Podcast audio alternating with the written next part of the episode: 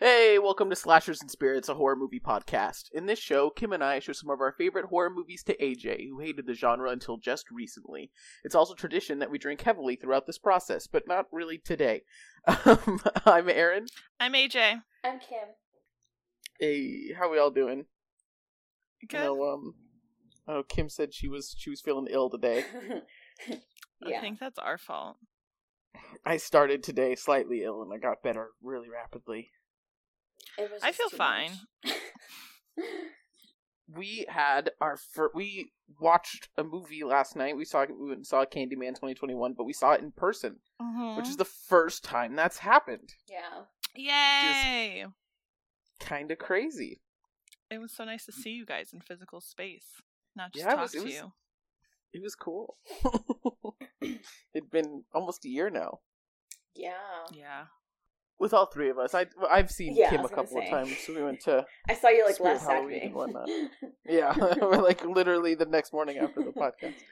But no, it was a, it was a good time. But we all we all drank a fair bit. yeah.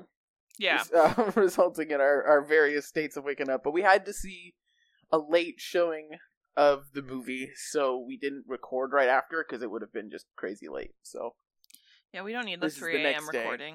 Mm-mm. no, no. So this is the next day. Um, AJ and I made a drink, so we'll at least have a drink while we're doing the podcast. But no drunk podcast this week.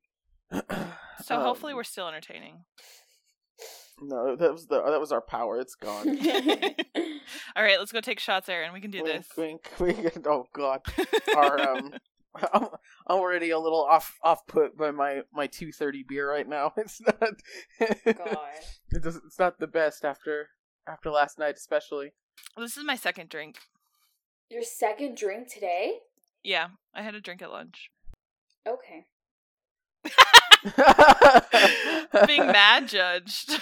No, I just I can't relate because you drank more than me. I had two margaritas, and I literally felt like I wanted to throw up all today. To be fair though, I didn't eat a lot yesterday, so I was drinking on like a mostly empty stomach, so that's probably also why. But yeah. um this morning i was just i just felt like gross and just i wanted to throw up it wasn't the alcohol it was the sugar but i'm honestly i was i'm like if they're gonna be drinking i'm just gonna lie and just make up a drink but i'm drinking water because i had coffee this morning and that was horrendous because it made me more dehydrated so i'm just Mm. drinking water right now if you don't want to talk about this that's okay but you had told me that you you existed off of coffee for so long that you were so dehydrated Oh, yeah. that you had to go in for it well I Right? donate platelets, and so they had to keep rejecting me because I was so dehydrated. The the needle, like my vein, was like so Mm. like small that it was like hitting the needle. Like needle was hitting my vein when they were trying to take out my blood, and it was just it was so painful that they couldn't get anything out. Like it just it hurts no matter how they put it in, no matter how much they like try to soothe it. It was just from like I don't want to say severe dehydration, but just like constant dehydration. So I haven't gone back to donate in like months just because I'm scared. but that's how bad it was. And I drank water like obviously before donating, and like that wasn't enough. They're just like it's just hitting the top of your vein, and there's nothing we can do about that. I drank like three big cups of water, and like well, like my cups, my venti cups that I drink from at home. Just like in life not necessarily that day but like before Yeah, you went in like, that day in your life you had lifetime. had three Yeah. never really in the last 25 before. years. but now yeah i'm like really dehydrated so um this was also probably why the alcohol affected me a lot was because i also didn't drink water yesterday i only had like half a cup Wow. yeah so i was dehydrated i didn't really eat and i drank and i ate late so it was just a combination of everything i'm also a little bitch so it's probably that too that like I haven't drank drink in like a while. Like I haven't had tequila in like a hot second, so that could also be another factor. I think I had five So- drinks last night and I didn't even feel slightly buzzed. Jesus Christ! I had one and I was like, "This margarita's hidden." I was like the only one at I that felt point. I felt it a little bit with the first Moscow Mule I had. I was like, "Ooh, I can tell that I'm drinking alcohol now." But after that, I didn't feel anything. oh yeah, you guys drank at the apartment. Jesus fucking Yeah. Christ! Holy shit! And you drank at the theater. Oh my fucking god. Jesus Christ. Yeah, yeah I had like five too, but I was drunk. I like I I was certainly drunk. Holy shit. Damn. You guys are just built different. I can't I can't do that. Two drinks destroyed me. I can't imagine trying to get, you know, shit faced again. I I don't think I physically could. I think one more drink and I would have just been like knocked out, tired. I can't. But it was a it was a, it was a good time regardless, right? Like, we all we all lived. No, it was fun. It was fun. lived. It was, it's always the after the morning after that like sucks Yeah. ass. But no, the during was very fun. It was a good time. Uh, and I didn't have to pee in the middle of the movie, which is I'm always terrified of whenever I drink before Mm, I go to a movie theater. I thought for sure I have to pee during that movie. It wasn't that long, to be honest. I I thought it was long when I saw it the first time. Um, I thought it was like an hour, like almost two hours, but no, it's an hour thirty-one. yeah. yeah, It's pretty No, short. it was it was pretty well paced too. I don't think there was any part where I was like, "Oh my god, fucking move on," which is Yeah. a lot to say in a, a horror movie. Um, I was gonna say we should talk about last week's movie, but this is we're gonna. There's no way to not talk about it while talking about this movie. Yeah. Exactly, yeah. like we're going to reflect on the first Candyman while talking about about this one. But yeah, no, it was refreshing to see a, a more like modern cerebral horror movie that wasn't two and a half hours. Mhm. I, I certainly, I certainly enjoyed that. Like a non Blumhouse horror movie that was yeah. that was under three hours. also, we saw the trailer for *Malignant* beforehand, and that shit just looks so samey, in my opinion. It looked like every other fucking James Wan movie. Yeah, did I mean I saw that trailer and I'm gonna be honest, it turned me off to ever watching it, so I'm probably not unless for some reason we do for this podcast, but Mm-hmm. Oh, that was my pick. Malignant? no. Oh god. I was like, Jesus fucking Christ. Okay. At least it's not Twilight, so I guess I'll take it. I'm not gonna pick Twilight Okay. because I was told I'm not allowed to. Good. I still think we would have a lot to talk about, and I think it would make a good podcast. But it's not horror. Maybe we'll make a Twilight podcast on the side. To some to some people, it's, it's horror. We can put out a bonus It's episode. horrifying, but Mhm. it's not horror. I think we should do a bonus episode. Just like an extra one for Twilight. Why, Like, if we get, why like- would you do this? why would you suggest But this? we just cover all four of them in one episode. Jesus Christ. Oh, Oh God. Christ, I don't know about that. Well, we're gonna watch all four of them or five of them. There's Ah, five. Wait, there's five? Yeah. Or The just four breaking they down part into one and part two. I, I thought there was only. there's four books, but the last There's movie four split books. into two movies because they Oh. wanted more money. I, th- I thought there was three, and they split the last one. Okay, that makes more yeah, sense. Yeah, no. It's Four books is a weird is a weird thing. You try to stick to a trilogy, or then you go for like six. Or Yeah, no, Twilight's really know. um it's outlier. different. it's special. It's not like other girls. God. Do we want to bring up any Harry Potter things real quick so we can get the holy? Well, I done? have a reference We'll- we'll done. I have a reference everything. to bring up later for Harry Potter. Oh, okay, so we will cover that. Yeah, we will. Don't worry. then. Okay, because it wouldn't be an episode of this podcast if we didn't talk about both Harry Potter and Twilight You know what? Jesus Christ. at some point. We're very obviously products of our generation, and the things that shaped our generation have to be brought up. All right, Plus so, there's some of the- uh, d- Sorry, go ahead. no, go ahead. Go ahead. I was just gonna say. Plus, they're some of the only movies I've seen. So Some of the only movies like you've only seen what we've shown you: Twilight and Harry Potter. I've seen That's it. romantic comedies. God, no, that's even worse. That's even worse. I I don't think I've seen a couple romantic comedies, but not many.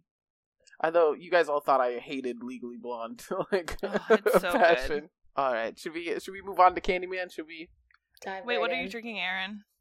Oh, I'm drinking. Um. Oh, this Monday is. Oh fuck! Is it Labor Day? Is Yes, that- Yes. that it's it is? Labor Day. Okay, good. Uh, this it's Labor Day, and then I have a, a Stone Enjoy by Labor Day IPA. Mm, It's it's good. that's It's, good. it's packed. I should have realized. I was like, yeah, I'll, I'll have a beer for like the ritual of it during the podcast. And I sat down, I'm like, oh, this beer's nine point four percent. This Jesus. is um, Damn. yeah, this is kind of an intense midday beer, but we'll, we'll get through it. I'm drinking vodka and Seven Up. Fuck. and I'm Oh. drinking Fuck. a lot of vodka. There's a lot of vodka in this drink.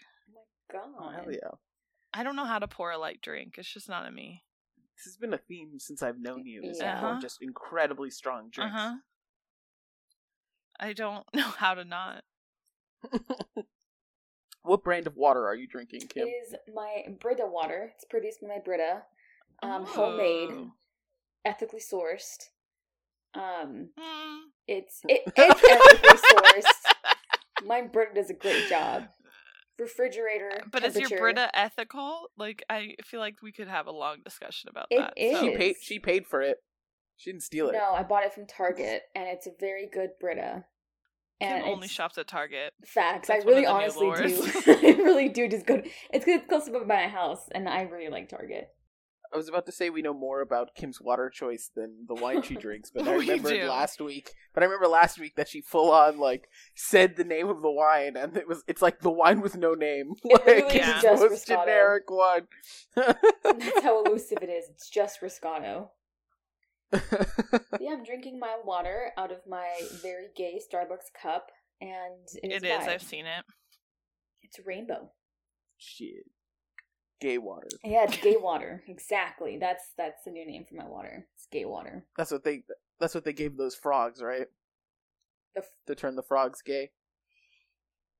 I don't know what you're I talking don't about. know. That- I was like, The the what? the Alex Jones putting chemicals in the water that make the frogs gay.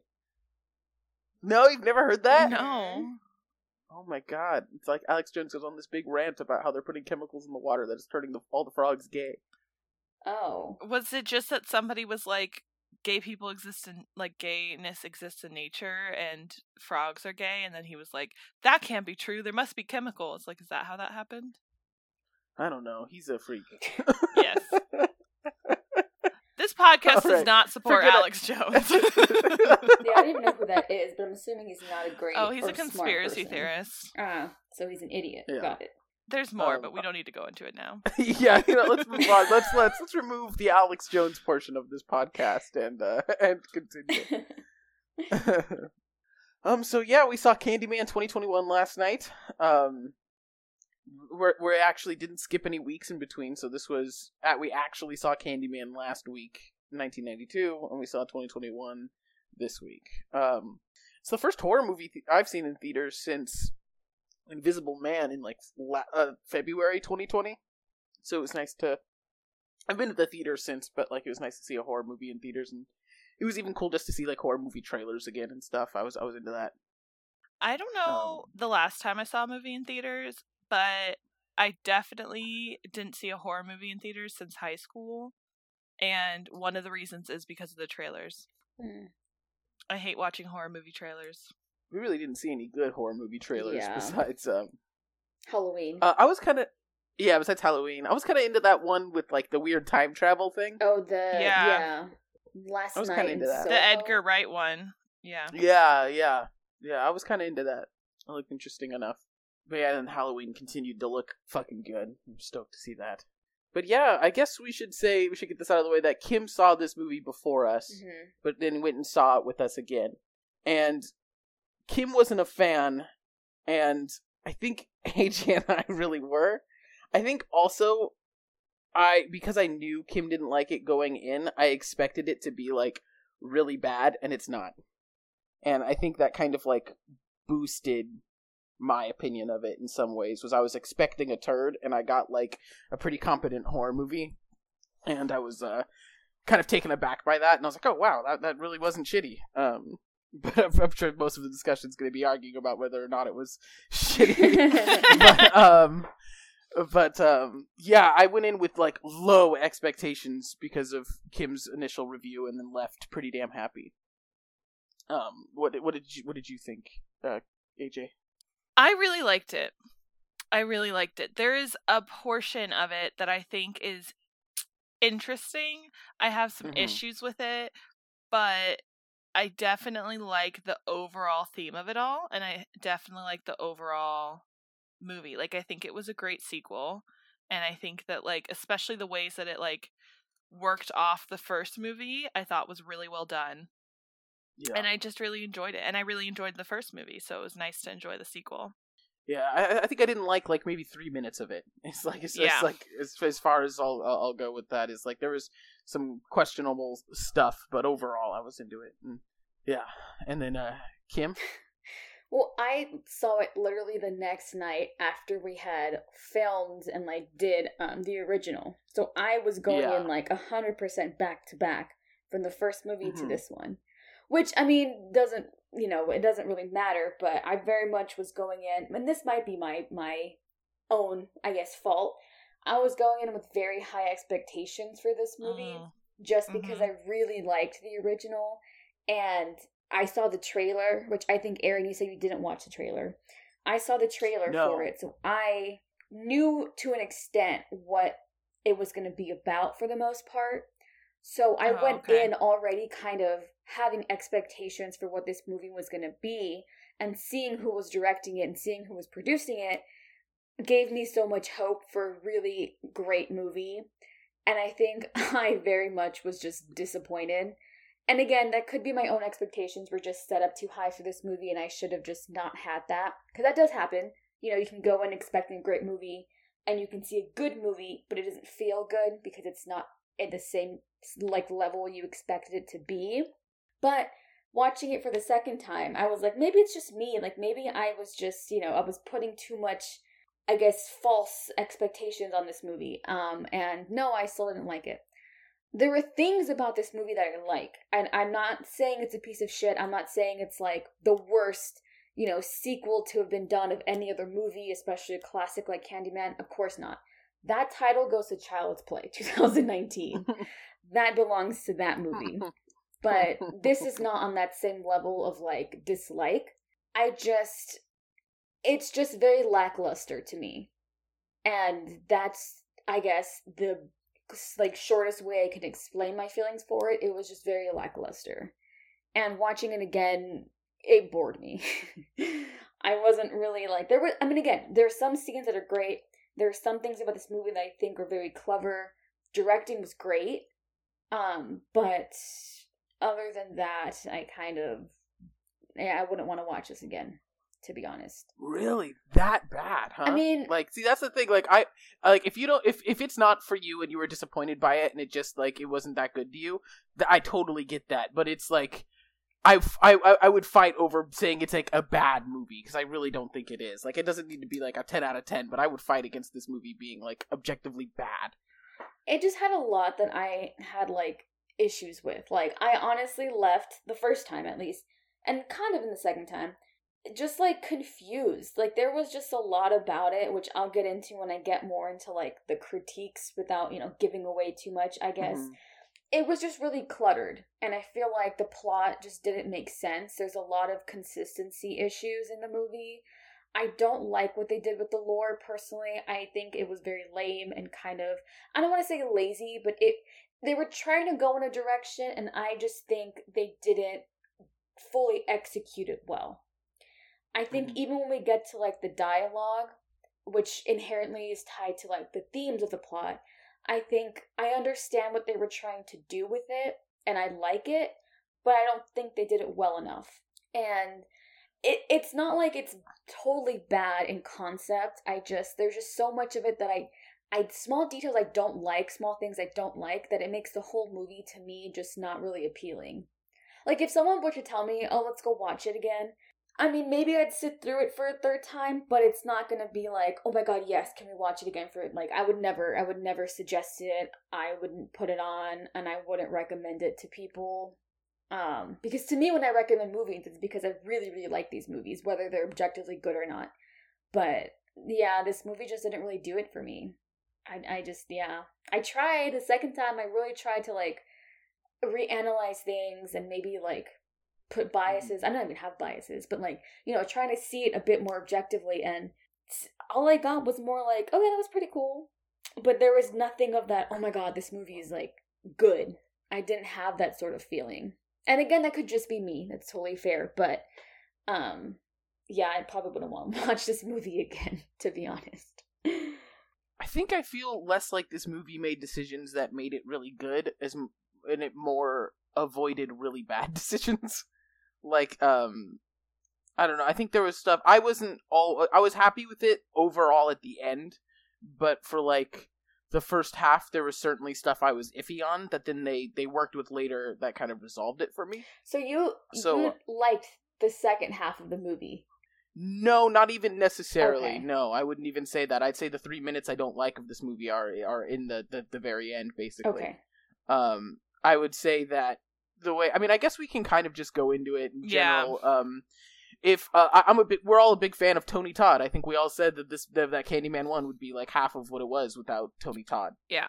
and that you can't i mean i you know what? I think tony todd could have done it but it's it would have been i i I see the challenges of having tony todd return as like candyman again you know?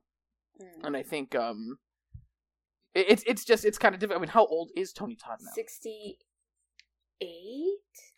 hold on i actually looked that up but i forgot to write it down i wanted to see if he was still alive because i was like maybe He's 66. 66 Yeah, so I guess he could have done it again, and I guess it was a choice to have him not do it. Maybe maybe he said no for some reason. Um, Do we want to cover the writers and the director and stuff? Because I Mhm. think that those are important. yeah. agreed so it was directed by nia dacosta who just to point out and give her a little bit of credit she is the first black female director to have a film debut in the top spot in the us box office Hell yeah. She also has Love other that. work besides this movie, which is also really good. Um, so I would check that out. It's on my list of things to watch. It's not horror related, but I like her directing style, so I would always suggest looking into, you know, what she's kind of done. It was produced by Jordan Peele, and he also took part in the screenplay writing alongside Win Rosenfeld and also the director Nia DaCosta. Um, it stars Yahya Abdul Mateen II, and I looked up how to pronounce his name properly, so that is the way he pronounces his name. Um, playing Anthony McCoy. Tony Todd obviously making an appearance as Daniel Robitaille. Teyonah Parris playing Brianna Cartwright. Colman Domingo playing William Burke. And Vanessa Estelle Williams playing Anne Marie McCoy. These are more so the characters that are relevant in the story. There are other actors who did a very good job um, in other scenes of the movie, but these are the main ones that we'll be referencing, and they were at the top of the list in terms of casting, so I wanted to include at least a couple of them. Anne Marie McCoy was played by the same actress in both Candyman. yes, I was going to say that because we thought that it was, I was gonna say a that. different actress because of how young she looked. That's just she just aged beautifully, so that's incredible. saying we're pushing 30 years, you know? Yeah, yeah, she looks great. It was she looks incredible. Yeah, absolutely. And again, the acting in this movie, I think we can say was very, very well done. Yeah. Um, Mhm. that is not going to be an issue. I think we can all agree in terms of the criticism for this movie. I think the acting was just like top tier. Yeah. I, I, w- I would say visually the movie was pretty incredible in general. Mhm. I, I, did I did make the comment that I didn't really recognize any music in it, Mm-hmm. and uh, like I don't remember particular like moments that kind of called back to the Candyman 1992 score, but I could be wrong. The only Um, the only music that I recognized was like they did the Candyman song in the beginning. Yeah. And I liked that. yeah, But that was the only time I was like, oh, the music. Yeah, the cinematography, the directing was really good in this movie. There's some, there were some incredible shots, um, a great play on the small details that I think when we go through more so the plot and whatnot, I think the small details very much are attributed to um, Nia DaCosta's wonderful directing work. So I think she did she did a really good job. Even though I might say you know this film wasn't really for me, I don't want to take away from how great of a job she did, and same with the actors. I think that hands down is not on the list of what any of my issues or criticisms are about this movie. Filming was beautiful, acting was phenomenal. So I just want to make that Yeah. 100%, you know, give credit where it's due. Yeah. Because there are movies with actors that just, you know, didn't do that great of a job, and that's what takes a hit in movies, and this is Mhm. not one of them.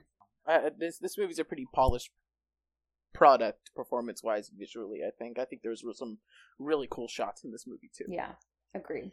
Should we get started? Yeah. So I, I guess the first thing that happens is the whole laundromat thing, right?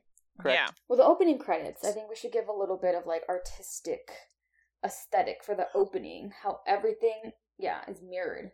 Oh yeah, yeah, that is that is where I thought I thought something was wrong. Yeah. I was like, "Fuck, I'm gonna have to go outside and talk to somebody and let them know the movie's flipped." No, it's like it's so cool. Like the opening um, credit for all like the production companies and everyone that worked on it. Even the Lionsgate um, logo in the beginning is all like it's flipped, it's mirrored, and I thought that was just Yeah. such a cool little like again the details of things that are just they're so small but they're so like cool. You don't really see things like that really. Even like the title was also like all that stuff was like mirrored and flipped. And the sound of bees is like what you start hearing as the Mhm. credits kind of start going inward towards the beginning of the movie. It's just this buzzing of bees that becomes like louder and louder. I loved it. I think that was just an incredible way to open it. And then it cut to the silence and then the first scene, which you were going to go into. Just, I mean, aesthetically, I think it was just really beautiful. Absolutely. Um, AJ, do you have any thoughts on that before we continue? No, I agree. I think it was really cool and really well done.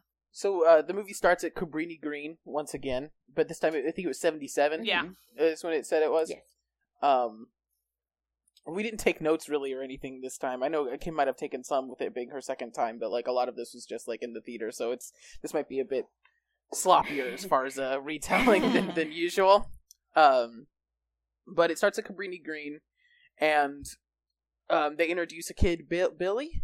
I don't remember his name. Uh, I, His I name's have oh, it for no, sure William. William. William. It's Billy. Yeah, the nickname when Yeah. he was young. Yeah. Yeah. Billy.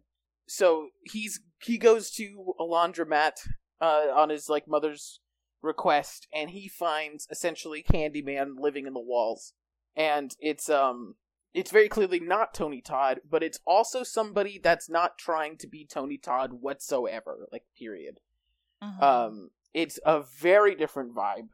Tony Todd has kind of like this like romantic like elegance to him that is just not shown at all in this Candyman, and that was one of my my initial concerns with this movie. Is like not only is this you know not Tony Todd, but it's someone not even trying to portray like the same character whatsoever. And I think that while the Candyman that Candyman works in some ways, it reeks of we remade a classic horror movie and fucked with the character. Mhm. And like my red flags at this point were like were waving really strongly. I, I was I was not vibing with this new Candyman. But if I remember correctly, we basically just see Candyman, Billy screams, and then uh, the police outside recognize this, and then it cuts away again, right? And it Yeah. goes into we we find the resolution to that scene much much later. yeah. Um, but I will say that the first introduction to Candyman was, uh, or I guess you know, spoilers. This Candyman, um, I was not a big fan of, and uh, I think that's why I, c- I could definitely understand some upset about about this in particular. What what was your guys' thoughts upon seeing this this new Candyman for like the first time? I thought he was creepier for sure. Mhm. Like, and we talked about this last week that like Candyman's not scary. Like as a film, it's Mhm. definitely not something that's like intimidating or anything like that. And so it's definitely interesting to then like witness one that is definitely like creepier. And he had it almost felt like some kind of like weird innocence to him when he was first shown. I don't know if anyone else feels this way, but like that's kind of the best way I could describe it that he has like this aura of like kind of innocence where he's like just giving the candy and is like confused and like just trying to like give this kid candy but came out of the walls in a very scary way. So I, that's kind of the best way I like imagine this Candyman. So in the beginning, I there was before in this exact scene when Billy was leaving the house, um, someone one of the girls asked him to like also do her laundry and it was like a whole playful thing and he said no. And she says, I hope Sherman gets you. And then when he passes by the police car, they show him like a wanted, I guess, picture of a Mhm. man who we now know looks like Sherman, which we now know is referencing the Candyman that we see in the walls. So putting all those together in that opening scene, I guess I like knew that it wasn't the Candyman from the original, obviously because the name was different and it's a different year. But I Mhm. think they chose someone who looks very much like Tony Todd. yeah. Like the man had similar build. He's wearing a similar coat. Um, and he has that similar presence of because of his height, it's very daunting. And obviously the child having that sort of like fear and all the elements in that scene of the kid in the laundromat is very like the lights running out, the reflection in the doorways, how he sees the hole in the wall. That's what he notices. Sherman standing in the hole, he notices that he's there. All of that set up to me was very much projecting the same kind of aura that Candyman would be, but we know that it's not him because the name is Sherman. So to me, it was more confusing than anything else because Mm. I know that it wasn't Candyman and he wasn't summoned in the same way that Candyman is supposed Yeah. to be summoned. So Yeah. at this point, I was thinking, oh, are they, is it the way they did in the first movie where someone is just going by that title, calling themselves Yeah. Candyman? Yeah. in the same way that you know the gang member from before was doing that exact same thing that's where i was at in the beginning and i was like okay i guess we're just gonna redo kind of what we saw in the first one which wouldn't have upset me to be honest because we did it in the first one so it's you know but yeah that that's kind of what i was thinking alongside that whole opening scene I think you're also going at this in a different way than I was, where for all I knew, Sherman was Candyman now. Because I had no concept that this movie was going to be at all related to the first one at this point. It might as well have been a, a remake. yeah. You know, like as far as what I was seeing. So I didn't see like, oh, clearly that's not the Candyman because his name is Sherman. In my eyes, I was like, that could just be Candyman now. Like I we're in new continuity as far as uh, the mindset I was Mhm. going and walk like sitting down in that theater. You know. Mhm. I think that I thought that it was much more of like I had this image of Candyman being like choosing alter egos almost, and that that Mhm. being Okay. like who Sherman was. Like that he wasn't a real person, that he was always Candyman. But Mm. some people had seen him and therefore that's how the police had like gotten him, but that he was always just the same Candyman. let's move forward a bit because we will revisit this scene Yeah. with context later. Yeah. We now meet like our two leads, or, or does it explain Candyman one first? No, that happens. it happens like right that's after the explained by opening. Troy, yeah, right? by troy Yeah, You meet the brother and the boyfriend first. yeah. So, so we meet Brianna and Anthony, who are like two leads that live together, and they kind of make it clear that it's Brianna's apartment because she's a wealthy art. She she organizes art shows. Curator. yeah gallery director curator. yeah. Thank you.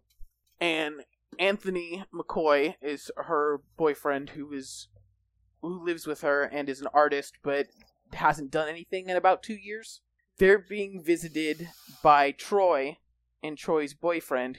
Was it was it Grady? Oh, think it's McGrady. Grady. Yeah, you're right. So Troy and Troy and Grady are a couple who come and visit Brianna because Troy is Brianna's brother. I made that really confusing. If Brianna's brother Troy comes over with his boyfriend and they are um having dinner and Great. I mean is is, is there anything they talk about how Cabrini Green used to the be pro the projects are now like these luxury apartments that they live in um and it has a kind of a similar like theme to the first one of like the the housing that's meant to be used for lower income is bulldozed and made into crazy expensive apartments um they start talking about if they know the history of Cabrini Green and they then basically tell the story of Candyman 1 like verbatim well that's actually not true they tell the story of Candyman 1 via like a, like a shadow puppet type show. It's a really cool effect. I th- I thought so. I Mhm. agree. I liked it. I thought it was really well done. The only difference is they tell this story as if Candyman was never a portion of it. Really, that all the murders from the first movie were were done by Helen, and no one else ever saw Candyman. And Helen abducted the baby, and and Helen brought the baby into the the fire and everything. And I can see how that is certainly like an interpretation of that story. But I again started having some problems early on because the ending of Candyman 1 is the Cabrini Green residents going into Helen's funeral. And they wouldn't have done that if they thought she was the, antag- the antagonist that caused all these issues. So I was again wondering if they had messed with continuity or the story had changed. And I thought, and but now, of course, I'm starting to realize, oh no, this is like a Halloween 2018 situation where they're directly sequelizing the uh the original movie. And I guess Candyman 2 and 3 could have still happened. Um, I don't think those are necessarily to canonize, but no one cares about those anyway. Yeah. So it doesn't really matter. But they didn't just mention, yeah, I heard there was, you know, this woman Helen that went crazy. It was no, Candyman 1 happened, and this is exactly what happened in Candyman 1. And I was really happy that we revisited the movie the week before because it really, I, I think it really added to the enjoyment. And I'm not sure that someone that would go see Candyman 2021 without seeing 1992 would get the same things from it. Yeah. Um, is it, do you guys want to talk about this portion at all before we move forward just a little bit? No, not really. I think that it's just like it's important background to like give you guys give everyone like, oh, this is what happened and give some kind of history there. But and it sets up the plot really well, but I don't think it's like anything that we need to like sit very long on. Mhm. Yeah, I thought it was good homage to the original. The shadow puppets Yeah. are pretty cool, and I think it's interesting seeing the story from, in the same way that Candyman is lore, Helen also became lore. So I think hearing it as a lore or urban legend esque kind of tale, um, but obviously not the truth, aka what we saw in the first one, is what's interesting about it. And I think this movie does a really good job with portraying that very well. Yeah, absolutely. Um, I think it's it's very respectful to the first movie in, in a lot of ways, and I think I think that they really respected the first movie going into this. Like they Mhm. went into this knowing they had a legacy, and they could have. I I, I think I, I didn't quite know that at the time too. I was kind of ready for them to shit on Candyman a little bit, but Yeah. um, I do think it, it turned around in the end, and all of my gripes were really resolved. But the kind of catalyst to the movie is when Troy leaves the dinner party, or just the dinner. He says, uh, "Hey, Anthony, pick up a paintbrush. My sister can't support you forever, you know, or whatever." And it, but it seems like it's not. I, I never got the sense that Brianna was like begging him to hurry up and start painting. I think that she was pretty patient with him and Mhm. understood the the process, but it seems to be something that bugs Troy a little bit. And he didn't necessarily say it mean spiritedly, but I think he brought it up a couple times. I think Yeah. it was uh he, he's nudging a little bit. Um, but Anthony felt really connected to the story of Candyman of the first film that Troy told, and decides to go and research everything that had happened there. He even talks about how Helen like decapitated the Rottweiler, and it's you know hours after Troy left, and they're in bed, and Brianna's talking to Anthony, and Anthony is ignoring her and just goes, "Wow, she really did decapitate a Yeah. Rottweiler." Like, like it, like it stuck with him, like very clearly. And that's kind of how the plot starts to unfold. Is Anthony looking into Candyman? Mhm. Did you want to kind of take it from here, Kim? Because I'm. Um, the only thing that I guess is an important piece is that Anthony um is presenting some of his. He wants. He's gonna be part of like an art show that Brianna is Yes. directing. So he meets with one of the other curators of that um show to kind of present, you know, what is exactly he's going to be showing, and he. They have a whole discussion, and he's he's trying to kind of basically pull shit out of his ass um because it, it's kind of implied that he did a really great show when he was younger or years before um and now he kind of doesn't have that same inspiration. And what he shows the curator which i believe is clive but i could be wrong i don't know if they're the same yeah. person. It, yeah, um yeah, Clive. is just basically like a repainting of his old work. And clive is just like this is you from the past. I want you in the future. I want you now. And so he kind of tries to throw around like i guess just you know big words of like i'm gonna be talking about gentrification white supremacy of like the south side and clive kind of says that like the south side is kind of overplayed um so then he kind of searching something out of the top of his head suggests Cabrini Green because that's currently, you know, where they live in. It's Chicago based, and he just heard it the night before from um Tony. Yeah. So Troy. Troy. Oh my god, Troy. I know that sounded wrong. Um, so that kind of then becomes his inspiration for his art piece that he's gonna be presenting to everyone at the show that they're doing. I think that's pretty much it that's important. That's when he starts going into like Helen Lyle and looking into like Cabrini Green and all that stuff that happened. And then he goes to Cabrini to take pictures. He's searching around the empty portion of like some of the projects that are not being used anymore, and he's taking photos as inspiration.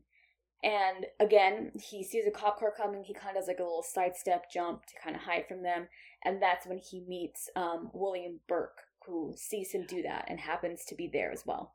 I want to point out that he also got stung by a bee while he was taking Right. pictures of um Mhm. of it was like a church, Yeah, right, yeah, it or was the a chapel. I thought it might be the bathrooms from the original Mm. for a second, but it's but it's it's like some kind of church, and he gets stung by a bee, and then he runs into William. Yeah.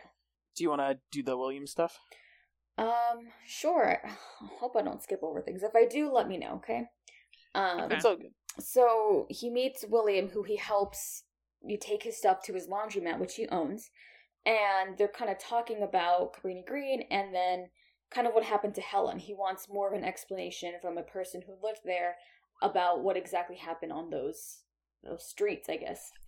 And William wasn't there for that, but he definitely is like, you know, an older man, so he knows more about the lore than, you know, anyone else would around there, or so he thinks.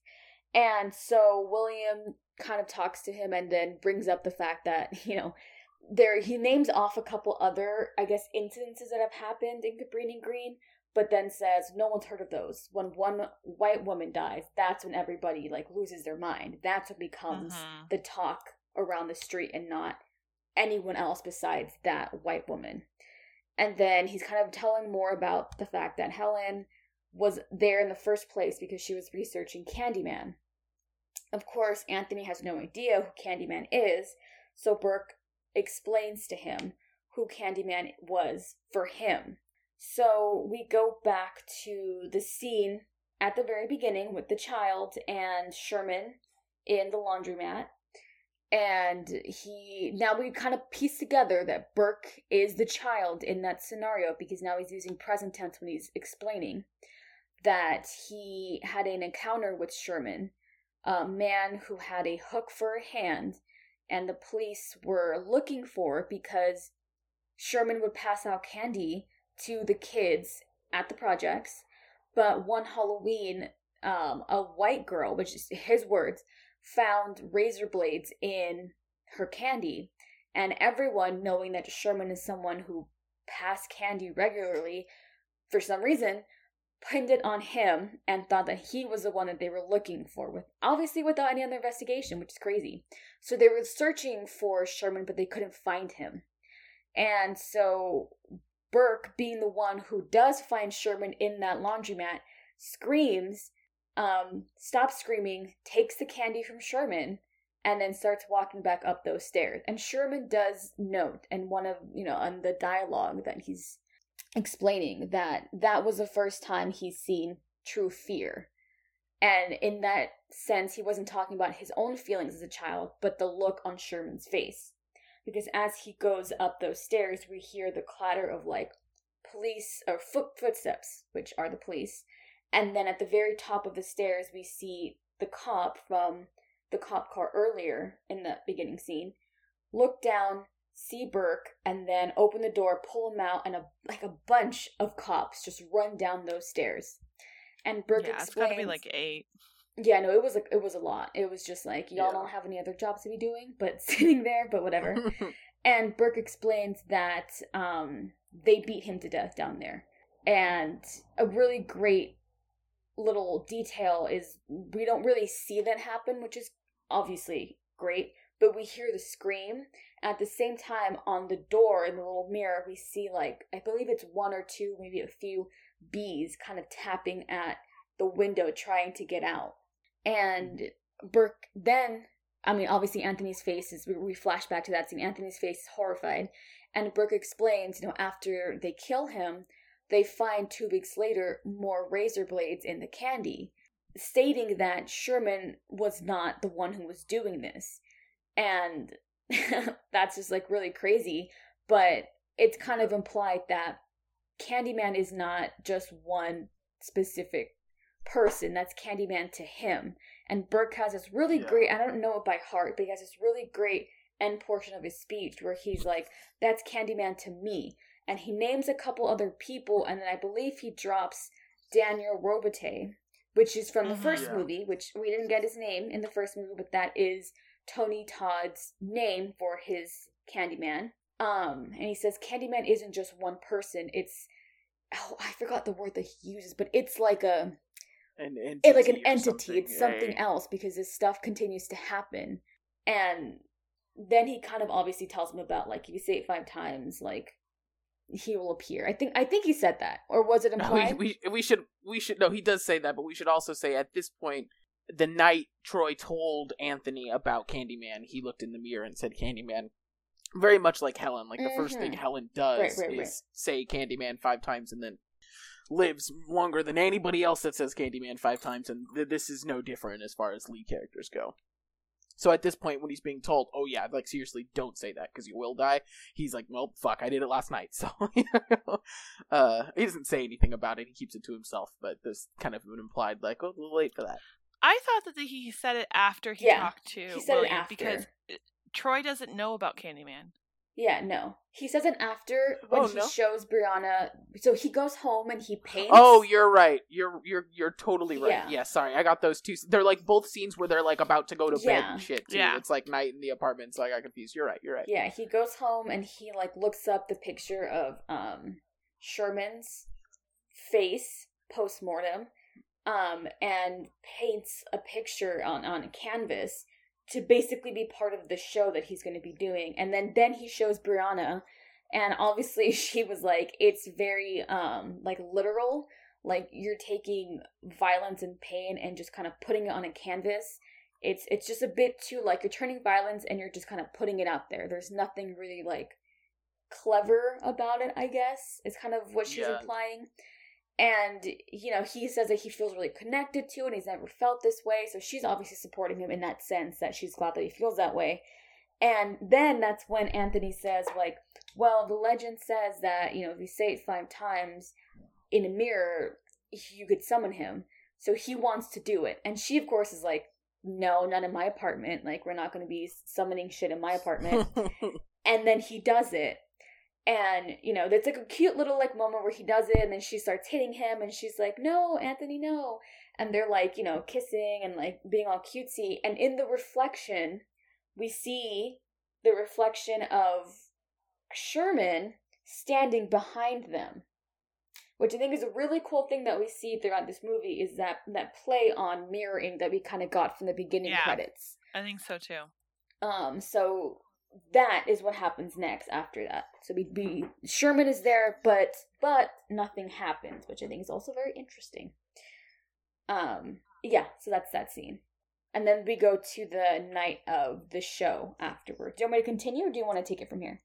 Do you want to take it, AJ, from the show? Uh, sure. I remember, like, I literally told Molly, I was like, I didn't write any notes because I wasn't going to in the middle of the movie, but I also was Yeah, very exactly. much like, damn, I didn't write any notes, you know? So, it's the night of, it's the show. It's the, you see, I don't remember who you see first, but you kind of like get an image of like all the gallery things and all the different things going on. And then they show you Anthony's piece, and Anthony's piece is a mirror and it says, say my name over it. Oh, you see a teenage girl looking at it, and she Mhm. like reads it, and it says like Candyland five times written, and um, Candyland. Candyman. Damn it. yeah, Candyman. I work with way too many children. I think about Candyland way too often. Um, Candyman five times, and she's like looking at it, and then she leaves, and then you see this um critic go up. And Anthony like starts walking over and starts talking, and you get a side um scene of his girlfriend and the um head of the gallery. I forget his name Clive. yeah, Clive, um, talking about it, like why is he talking to the critic? You need to get control of him. Da da da da. da. And then you go back to Anthony and the critic, and to, the critic has like opened up the thing, and so inside the mirror, and it opens the way that like um in the first movie she takes out. It's like a medicine cabinet, and she takes it out, and then behind it is like this entrance, and that's how Candyland kills the first woman that dies. Candyland again, right Candyman. in a. God damn it! Candyman. now I've said it almost five times. I was gonna say, don't say it again. No. um, that's why I keep saying Candyland. Actually, it's a protective measure. Um, Oh, I see. It's Yeah. intentional. yeah. Anyways, he is known for coming through the medicine cabinet from the first movie. So it opens and it's like a medicine cabinet, and behind it you see um different portraits of like different signs of violence and stuff. And um the critic, which was a very um I don't know, it was a very significant line, I'll say. Anthony's like, "Yeah, it's about gentrification and all this stuff." And he, she goes, and she's a white woman, and she looks at him and she goes, "Yeah, your people always are in charge of gentrification." And he goes, "My people?" And she's like, "Yeah, artists." And it's just like one of those lines that like sticks in the air for a second. Yeah, Um, because you, you think she's she probably is still racist, but but it seems a lot worse for a second. Yeah. Yeah. So that was very um like very poignant, I think, uh moment. And then he she like talks shit on it and then Anthony starts drinking and getting really drunk. She she she also mentions that it's like the the subject matter is easy or something. Like Yeah. it's it's it's like it's kind of a cop out piece. Like it's really easy to be like murder bad or whatever, but she doesn't a really gross way. She's just pretty shitty. Mhm. So she um she like moves on and leaves and then he gets really drunk and then um he like there's a couple more scenes where like you see Troy and his boyfriend like saying the name and then you see Anthony being very drunk and then he walks up to Clive and his girlfriend and they're talking to some dude I guess it's another artist or something um and the guys like starts saying shit about Anthony's work and Yeah, and Anthony gets really upset and is like like yells at this man says something rude back. I don't remember what he said. Just- he mentions him sleeping with his interns. That's He says, Clive. uh, yeah. Do you No. do you ha- do, Wait, yeah, not yet. I was gonna do Oh, that no. one. Okay. um, he says it to the uh, he says something rude to the other guy. Um, and then he starts like Clive and his intern are laughing, and then he goes, um, that's when he says the line that you're about to say. So you can say it now. You can say it if you want. To. I don't care. I forget the exact wording. Uh, he he goes, uh, "Do you have enough Plan B for your intern?" And uh, or something along those lines, like, "Oh, do you have enough Plan B stacked up for your for your intern that you sleep with?" And then he, they're like, and they gasp and they rush him out, and he enters to the street, and then his intern turns to Clive and goes, "I'm on maneuvering," and I fucking lost it at that. It was too funny. Um, and then the show kind of like finishes up. Clive and the intern are like cleaning up after the show, and then she says that she wants to say the name, and he's like, "Nope, we're not doing that." And then she like attaches herself to him with like a hook on his pants, and was like, "Say it with me." And then they start saying it, and there's something about, "Oh, he- he said you can say it after we have sex." Um, and then she's like, no, I'm saying it now. And then he said something creepy about um, necrophilia. And then It's a weird scene. it's a weird scene. and then she starts saying it and they say it together.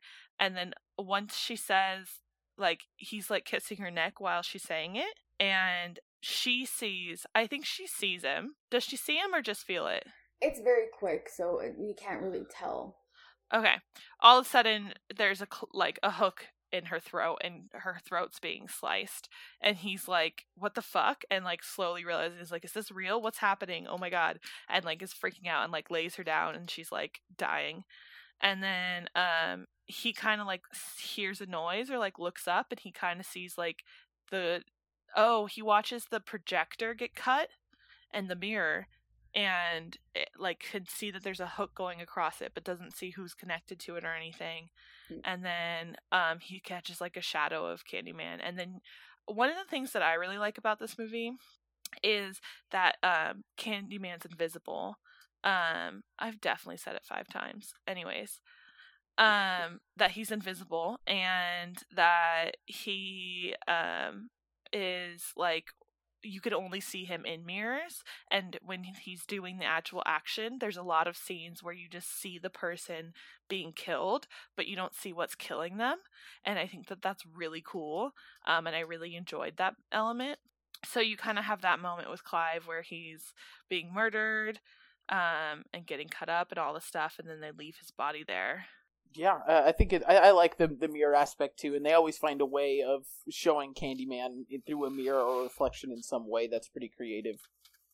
Um, there's not a lot of like fanfare though. They they really are just like really quick murders. Like it's just Mhm. brutal, uh, gory. There's not you know a lot of show to it. They're just quick cut downs.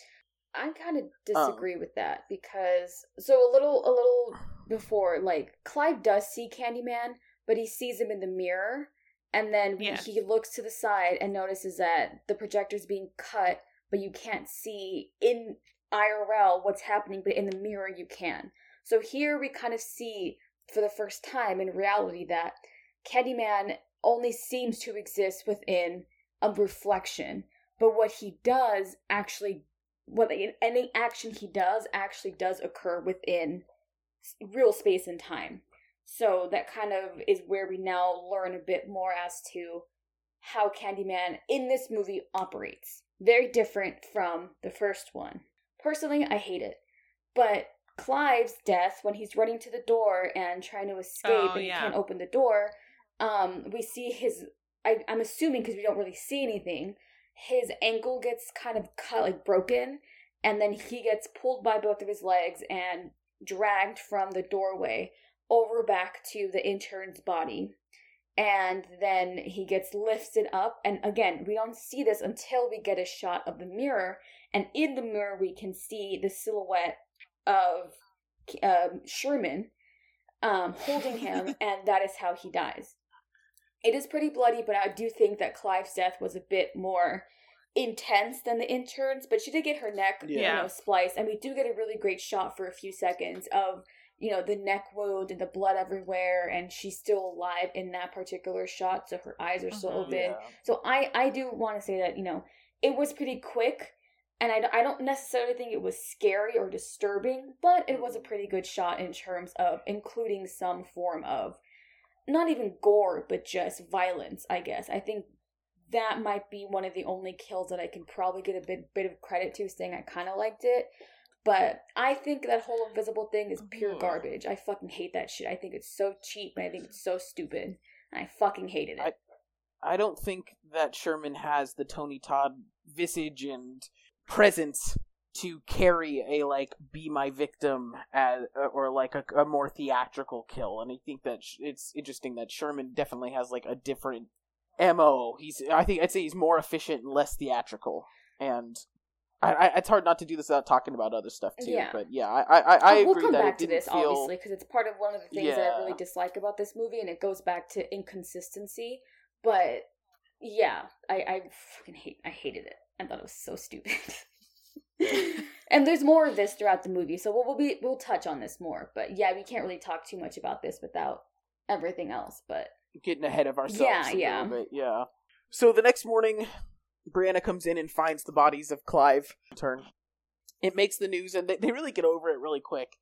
they, they don't really talk about it all too much after, and life continues. It's a scene where Anthony's watching the news reporting on the deaths of Clive and the intern, and they mention that they were found in front of Anthony's piece, say his name, and he kind of grins and is like, "Oh, they, they said the name of my thing," and everyone's immediately like, "It's pretty gross, dude. To be happy that they said your name while reporting on the death of two human beings that were like brutally murdered." But regardless, he kind of is happy about that. He goes to the library and he finds recordings from the first movie talking about uh, Helen's work on Candyman, um, and then we he goes into a mirror uh, elevator with a terrible design where like it's mirrors all around this goddamn elevator. It's I would not want to be in that elevator and see myself from every fucking No. angle. That- Yeah. So he's in this elevator, and then he gets um, glimpses of Candyman while he's in here. Uh, Sherman's Candyman in particular, and I really like some of the designs for Sherman where his face is beat up really bad, and he has kind of like a wheeze to him mhm. Mm-hmm.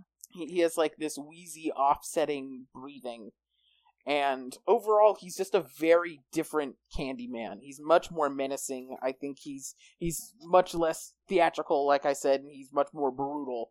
And it, it feels like a completely different element and you know it's typical horror movie trope of when he reaches the bottom floor the students are at the entrance of the elevator and he's like cowering on the floor apparently at nothing you know?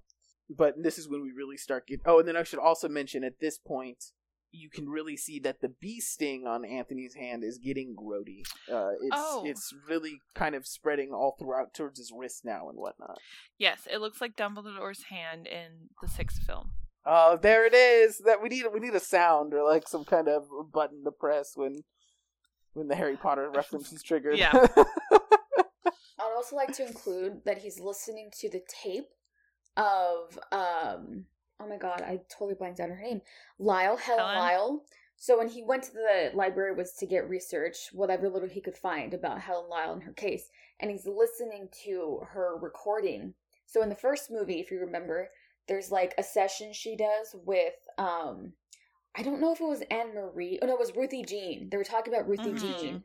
And the recording session, she's listening to that, but also just her explaining Candyman and the significance of him on a social level. It's not super like philosophical, but it's basically just her explaining kind of what she's doing for her thesis to herself on record. I'm assuming for her to like write later. Um, and I oh I try to make a note of what line. Oh, she's explaining the fact of how scary it is to be haunted by something that you can only see in your reflection. The feeling of like someone looking at you, but no one else can really see it but you. And that is when Mhm.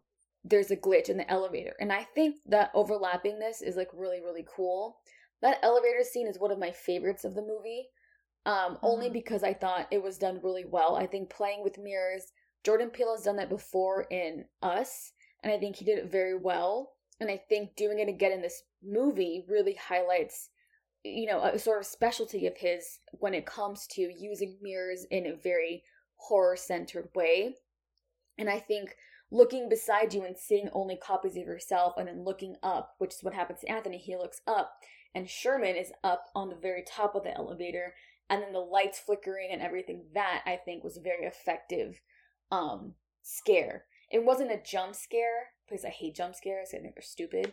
But I think it's more so using elements that are confusing and disorienting and using it very well. So I really like this scene. Interesting. I got much less significance from the scene. I didn't dislike it, but it was like a kind of like an unimportant one for me. But I see what Yeah. you're saying, and like yeah. So like I'm I'm glad you got that out of that. Anthony goes home real inspired now, and he's now continuing to listen to the ta- the tapes and is um painting with like a fervor now. I would say. Yeah. Is that am I using that correctly? Yeah. like Yeah. he he's a man on a mission now. He's wearing a like all painting coveralls, and they're absolutely covered in paint because he's just going to town painting on multiple large canvases. Um, I don't think Brianna sees them yet. I think first he goes to the art critic's house. Correct? Yeah, she goes to Brianna afterwards and says that he's going out, and she is kind of like in a Um. mood because the night before, it's a small scene, but she was having a nightmare because she's the one that found the bodies of Clive and the intern, but it shifts to a portion of her background where her father essentially was an artist who committed suicide, and she was there when he did it. So when she wakes up after that nightmare, remembering those kind of that flashes of that scene of her past, she sees Anthony standing by the sink, just staring at nothing with the water running. Which also, I would have beaten his ass because that's so much fucking water he's wasting. That water bill must be insane. but anyway, she's Not how like- creepy it was, just because he's wasting water. yeah, it's pretty wasteful. But she's kind of like in a mood. So when he goes to her and tells her that um he's going out, she mentions that they have a dinner later tonight with someone who's coming in from New York and it's really important for her and she doesn't want him to mess it up for her. And so he says that he'll be there, I guess. I don't I don't think he ever actually responds to her, but it shifts to like him being at the art critic's house. Yeah. And um she's interviewing him primarily about like the murders. It seems like she's not very interested in his work and more about his perspective on like if it's connected or whatever and he even makes a comment he's like, "Wow, I didn't think you were a fan of my work last night." And she's like, "Oh, I've changed my tune, you know, now that people there's going to be eyes on this goddamn article that I write."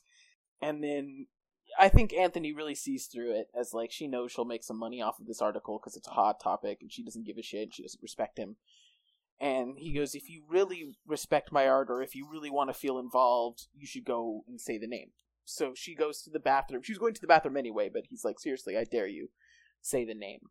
So she goes into the bathroom. You don't really see what she does. She like walks up to the mirror. She stares at it, and it kind of looks like she's just about to open her mouth, and then it cuts back to Anthony. And I thought that was a really cool shot. Like you, you, you get the sense that she's going to do it, but you're not quite sure if she's going to. hmm And then it cuts back to Anthony, who's now picking at his hand, which is getting more and more disgusting, and he's starting to pull up like a large piece of flesh out of his hand, and he doesn't look good, so he goes and gets something to wrap his hand up, and then starts having hallucinations once again, where he sees the Sherman Candyman in the mirror in his exact place. So they do kind of the mirror reflection thing, where if he reaches his hand out, Candyman in the mirror puts his hand out, and this this symmetry, kind of the uh, the sharing of the same that they're a, a similar entity, if not becoming Same, the same yeah. person, and it's like very it, it's a cool scene, and I think we really get to see a lot of the Sherman Candyman design there, which I I do like. I prefer the Tony Todd take. I, I feel like a broken record. I prefer the Tony Todd take on it, but with it being a different character, I do like the interpretation. I would have been a lot more pissed off if we went and saw a Candyman remake where that was Tony Todd's same Candyman character that they Mhm. have redone as this wheezy, beaten Candyman. I wouldn't have liked that interpretation, but with it being a different character, I do think that it is a cool design and it is a cool take on Candyman, and a more serious, less gothic, theatrical Candyman can work as like a separate character. But um, I think it's an interesting scene, and then he's kind of freaking out in the mirror, and then of course the film critic or the film critic, the art critic comes out of the bathroom and sees Anthony kind of like freaking out in her hallway. The hell's going on? what are you doing? He, I gotta go. I gotta go. Bursts out of there. It does this awesome zoom out of the apartment through the window of the exterior building, and you kind of see the critic pacing throughout the apartment.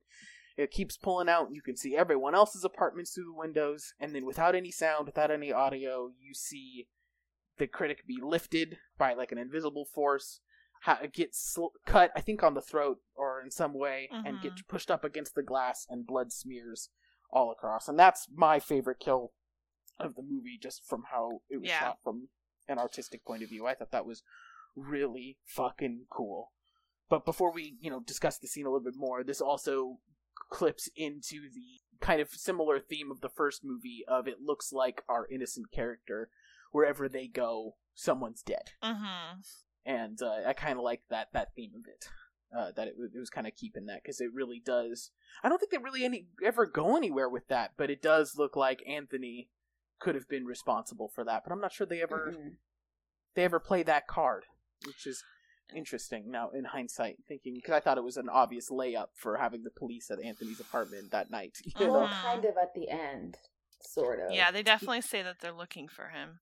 But oh that's right that's right um, that's yeah, it's pretty minor. It's not in the same way that the original had it sort of set up. Mhm. Like a highlight, main focus on the original. So thoughts on the the hallway mirror and art critic death I really enjoyed that scene. I think it's also my favorite death. I thought that that was really cool. That's where the invisibleness to me was like, oh, this is dope. This is a really cool thing. I'm gonna rave about the mirror scene because I really like the mirror scene. Um, that's probably one of well, I have three favorites scenes of the movie, and the first one was the elevator, and this is gonna be the second one. I really, really liked this scene just because we see Anthony and his reflection is um Sherman. And that to me is just incredible in the way that the movements were played. Um, he lifts his hand, Sherman lifts his hand, and his arm, this is where we see reflection of himself, his arm that has like the scabbing and where he got stung is the same arm that Sherman has reflected back at him, obviously juxtaposed, of the hook. So he sort of sees himself and Sherman in himself. And uh, to me, it's just, it's such a cool and like eerie scene to kind of see that comparison and having the movements mimic each other so well. And you know it's it was just really really cool to watch. I think it was i'm pretty sure it was cgi um to get the movements look the way they did. But i think it's really the first time we see not only not just candyman in the mirror as a i don't want to say candyman sherman in the mirror being obviously reflected in himself but also anthony on the other side being what is reflected i think up until now we've had moments and i believe this was back when clive was getting killed um, Anthony's staring into the mirror and he sees a bee, but the bee is behind the mirror. So when he reaches his Mhm. finger out to touch it, we can see that the bee is coming somehow from behind his mirror in some sort of reflection. Now, to be honest, that doesn't make a whole lot of sense, but I think it kind of ties into this scene where Anthony isn't seeing himself, he's seeing Sherman. And I think kind of implies a sort of connection, which we obviously kind of know, but I think it kind of straightens that connection that we've kind of seen a bit throughout the rest of the movie up until now. And having them mimic each other gives a bit of foreshadowing to what's going to happen in the rest of the movie. And I think it's a very, very clever and really cool, well done scene. As for the critic's death scene, I hated it. I thought it was stupid. Um, I don't like the invisible thing. I don't think it's. I I, don't like it. But it was the coolest use of the invisible thing in the whole movie. I don't Like, you didn't think the scene where they're pulling out through the windows and you see all the insides of all the apartments and the silent death, you didn't think that was cool? No, But the elevator was cool? I, I gotta disagree with you here. I just gotta something about with you here. seeing someone float and get killed, but you see nothing about it is just like really lame to me. Like, It's the same as Freddy Krueger. It's like literally this the scenes from Nightmare. but those are done so much better. Like the gore level on that makes up for the fact that the invisible thing is so lame to me. Like, I, and I don't know. I think it's because a lot of like movies now, like the James Wan movies, implement that exact same sort of like Mhm. approach when it's like, oh, they're getting lifted by a demonic force and they're being twisted, and that's just so lame to me. Like. I would rather, like in the first one, all the kills we see are, for the most part, Candyman, and you see it. I mean, we don't see it, but it's implied. I'd rather have that implication of like, ooh, he killed them. Ooh, like for me, if you're gonna make him gut someone, I want to fucking see that. I don't want to see, oh my god, it's happening out of thin air. That's just so. I don't know. It's just lame to me. It it took away a lot of what I thought a really cool kill would be, and it just made it kind of like cheap and lame. So I, I didn't like that scene in particular, but the pull out, I guess, to seeing the rest of the skyscraper, I think the only thing I would note from that, and I don't even know if that's 100% correct, but from looking at the hallway that Anthony goes into, it kind of reminds me a bit of Cabrini Green from the first movie, the kind of setup of the Mhm. hallway. And I think it's supposed to be implied that the skyscraper that the critic is living in is obviously also part of Cabrini Green. So it has a similar setup, even in the interior. Um, the hallway, the sitting room kind of reminds me a little bit of the opening of the beginning in the first movie. I don't know if that's 100% true, if they really redid the layout to kind of mimic that of the first movie, that might be incorrect, but that's probably the only like thing I got from that was, oh, she's in the skyscrapers. Oh, that probably was just where Cabrini Green was, just like everyone else's. Oh, cool. That's all I got from that scene, to be honest. I don't think it was pretty. For me, it just wasn't. I, I, I didn't like it. But I can see not digging the invisible stuff. Like we'll go into the bathroom killings later, Mm. and those are pretty lame. yeah, Yeah. overall. Like those are those are pretty weak, and I can see how the invisibility there is just like not fun. And I can even understand the gripes with the invisibility. I just think that's like the one invisibility kill that that worked.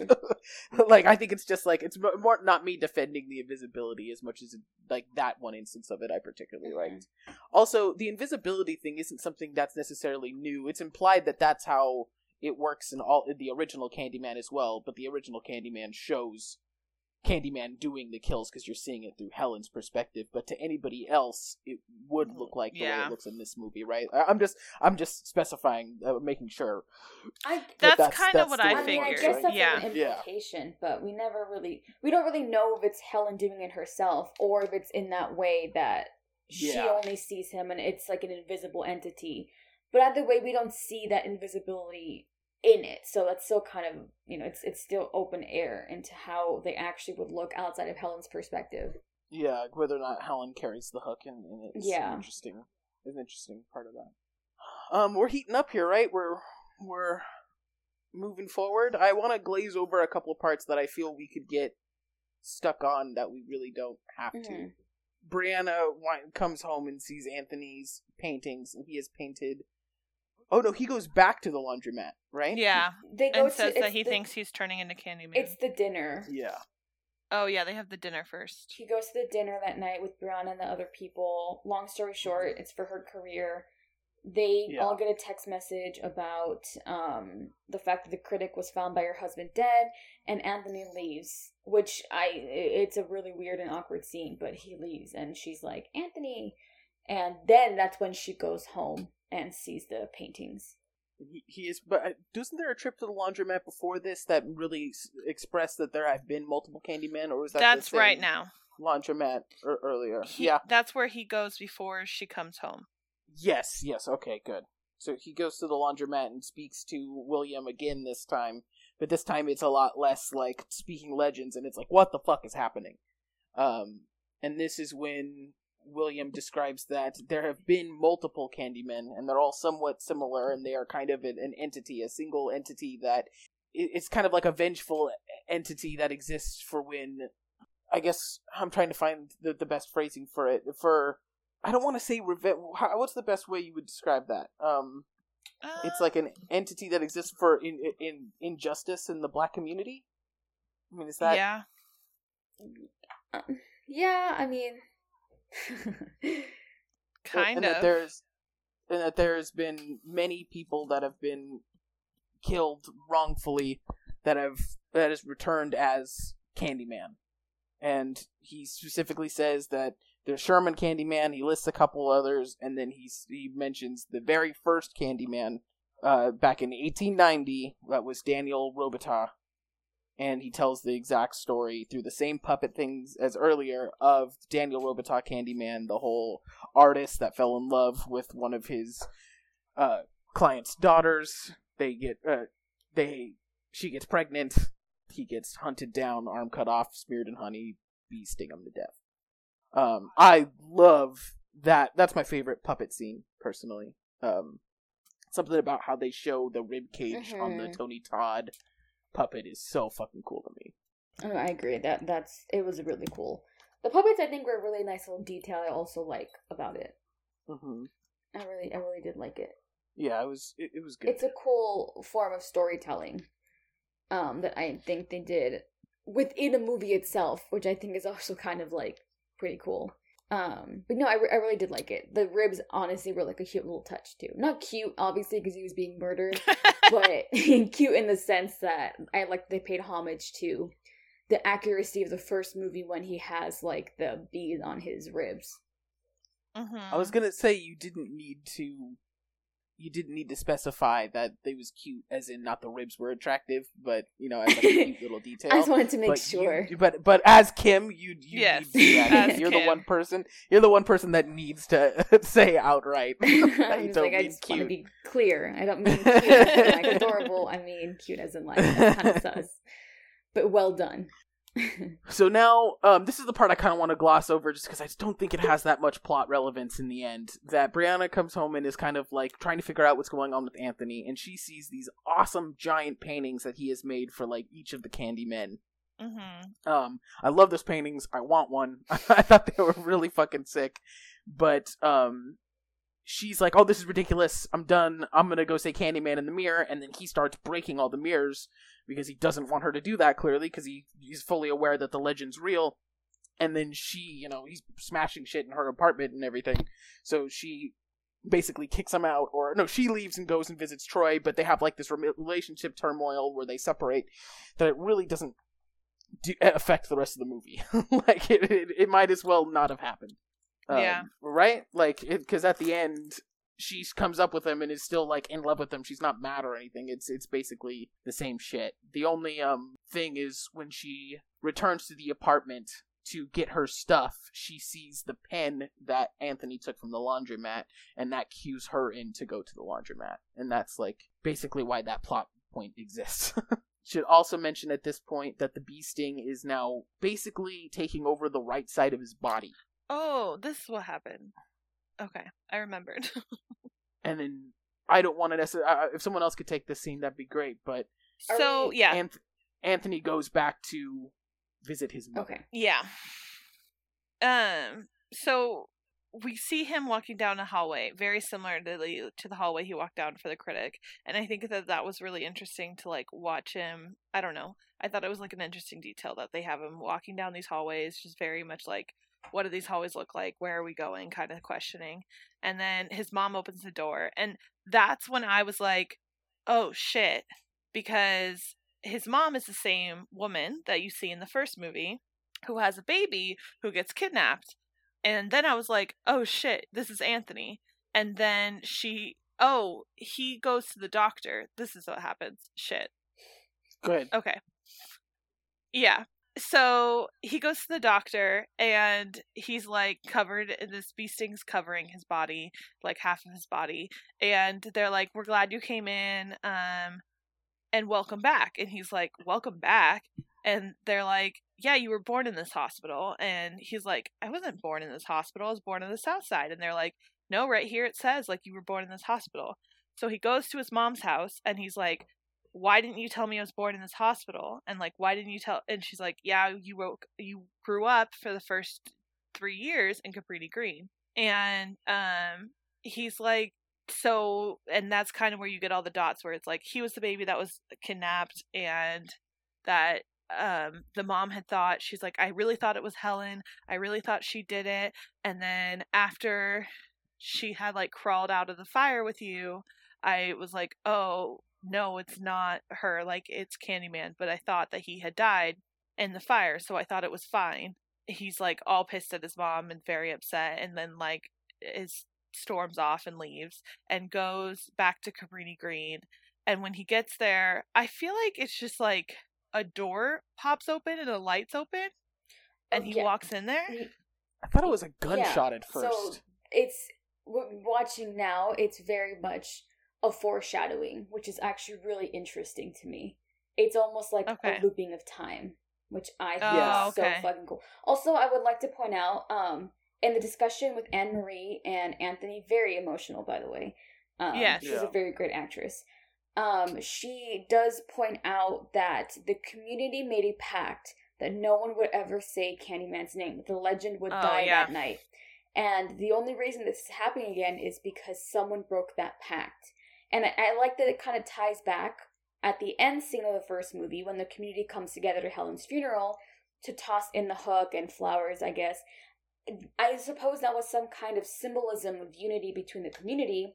And now we get that a bit more fleshed out in terms of they all came together and decided to basically kill that legend by never saying his name again. Which, in the original, we know he lives through words and whispers. And so that mm-hmm. power that mm-hmm. he had, the community themselves came together to destroy. And now the only reason he's back is because somebody broke that pact and gave him back that power. And that's very important. And yeah, yeah. The, it is it is a foreshadowing of looking like flashes of light and like sound, and very much is gunshots to the left yeah. side of him.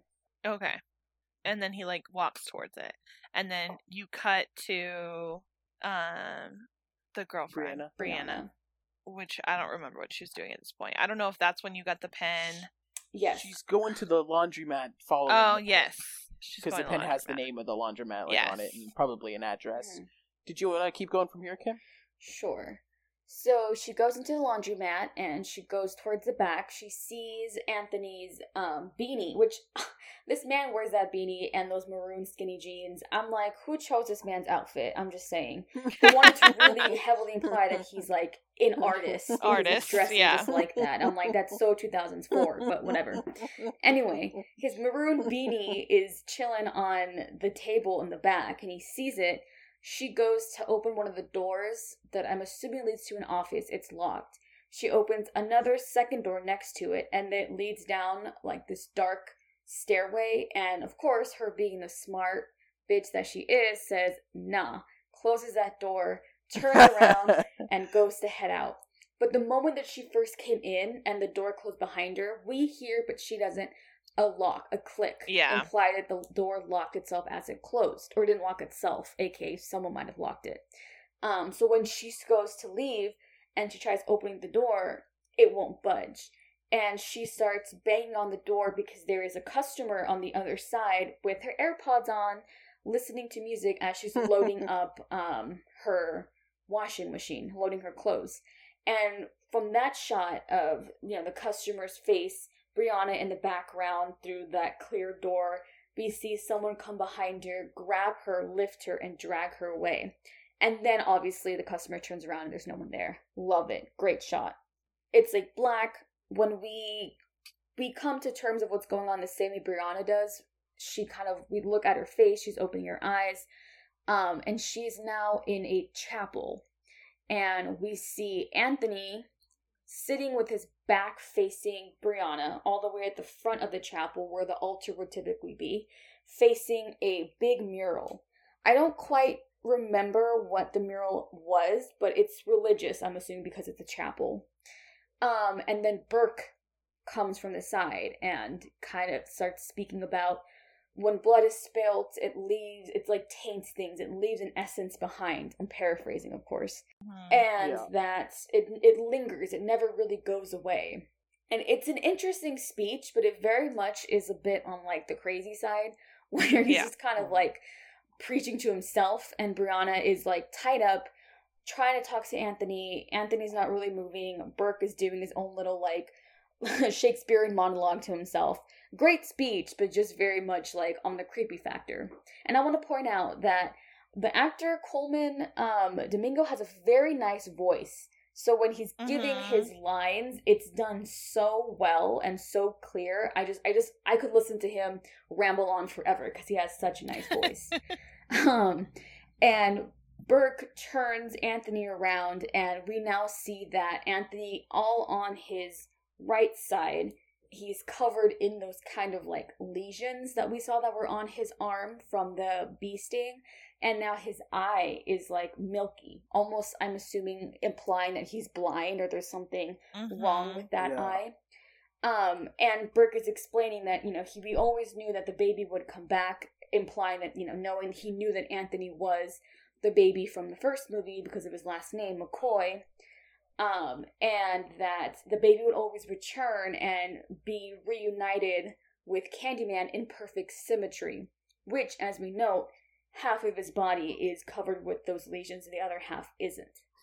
It's it's like a pox marks almost. It almost looks like bugs could crawl could crawl through it. It looks like bees could use a Like honeycomb esque almost. Yeah. Yeah, but like too small to be honeycomb. But I, I was gonna say the same thing, but it's like honeycomb is like the big like hexagons, Yeah, and these like are like very small little dots. Yeah. yeah, yeah. But but yeah, I totally get what you're saying. Yeah. And um Burke kind of goes into the facts. I'm I'm pretty sure it's during this whole monologue that he um talks about that we kind of get a flashback to when Burke was younger afterwards and he's fighting with his sister and it's a really small scene, but his sister does the whole Candyman thing. Sherman appears to his sister in the bathroom and kills her, and that is when Burke sees Sherman's spirit for the first time afterwards. And it's kind of implying that ever since then, he's always kind of been, I suppose, attached to him or wanting to see him or Mhm. wanting to bring that back, where that Yeah. sort of tethering to the Sh- Sherman spirit as Candyman that he saw in that bathroom is kind of the jumpstart of why he is where he is right now. I'm gonna be honest, it doesn't make a lot of sense, but we'll get back to that. And so Burke brings Anthony over, sits him down. Essentially, he makes a phone call. That's what I was missing. He makes a phone call while Brianna was um, still barely waking up to the police, saying that um, Anthony McCoy is running around, that he's crazy, that he has a hook on his arm, and that he's killing people, and he needs them to come to Cabrini Green because that's where he saw him wandering around. We kind of that kind of gets set to the back burner for a little while like we hear it but everything else that Yeah. is revealing now is kind of taking center stage so he's basically implying that he's setting up anthony to take the fall because there needs to be a new candyman a, a new newer generation someone to take on the mantle so he reaches his arm out cuts through it severs his arm off and through that, Anthony is kind of in this like catatonic state where we hear him kind of grunt, but he makes no movement to defend himself. He makes barely any sort of like eye contact or you know, there's there's a kind of a glaze over stare, but he does let one single tear out. And um then he opens up this like case where there's like a hook and he does say that it's unnecessary but he wants it for like the image for the aesthetic takes out Yeah, he, I, I like that line a whole It's lot. very he's funny. like some, he's like some things should stay the same, Yeah. or like uh, there are some traditions that should be upheld, and then he shoves the, the and I, I love that because that was when they brought up the concept of multiple Candymen, one of the first things I, I had was like, oh, they all happen to have the same fashion sense and a hook for a hand. Yeah. Um, I, I would have loved to see if there maybe wasn't there was a Candyman that wasn't missing a hand, but just used like a hook, kind of like I know what you did last summer, like S thing, you know. Mm, But I, I don't think they ever. I, I would have. I'd be interested to see the other Candymen more in depth. Depth. yeah. Yeah.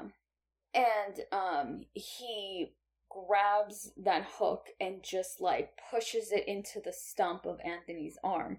And I do want to say that is an incredible gory scene and I really fucked that Mhm. scene. I think the blood falling was great. I think this is what I mean like seeing something happen has much more of an impact than like an Yeah. implication or an I- I invisible just thing realized we- doing it. You know what I mean? Uh, totally. Speaking of invisible things, I just realized we didn't cover the the school, the four people murdered at the school.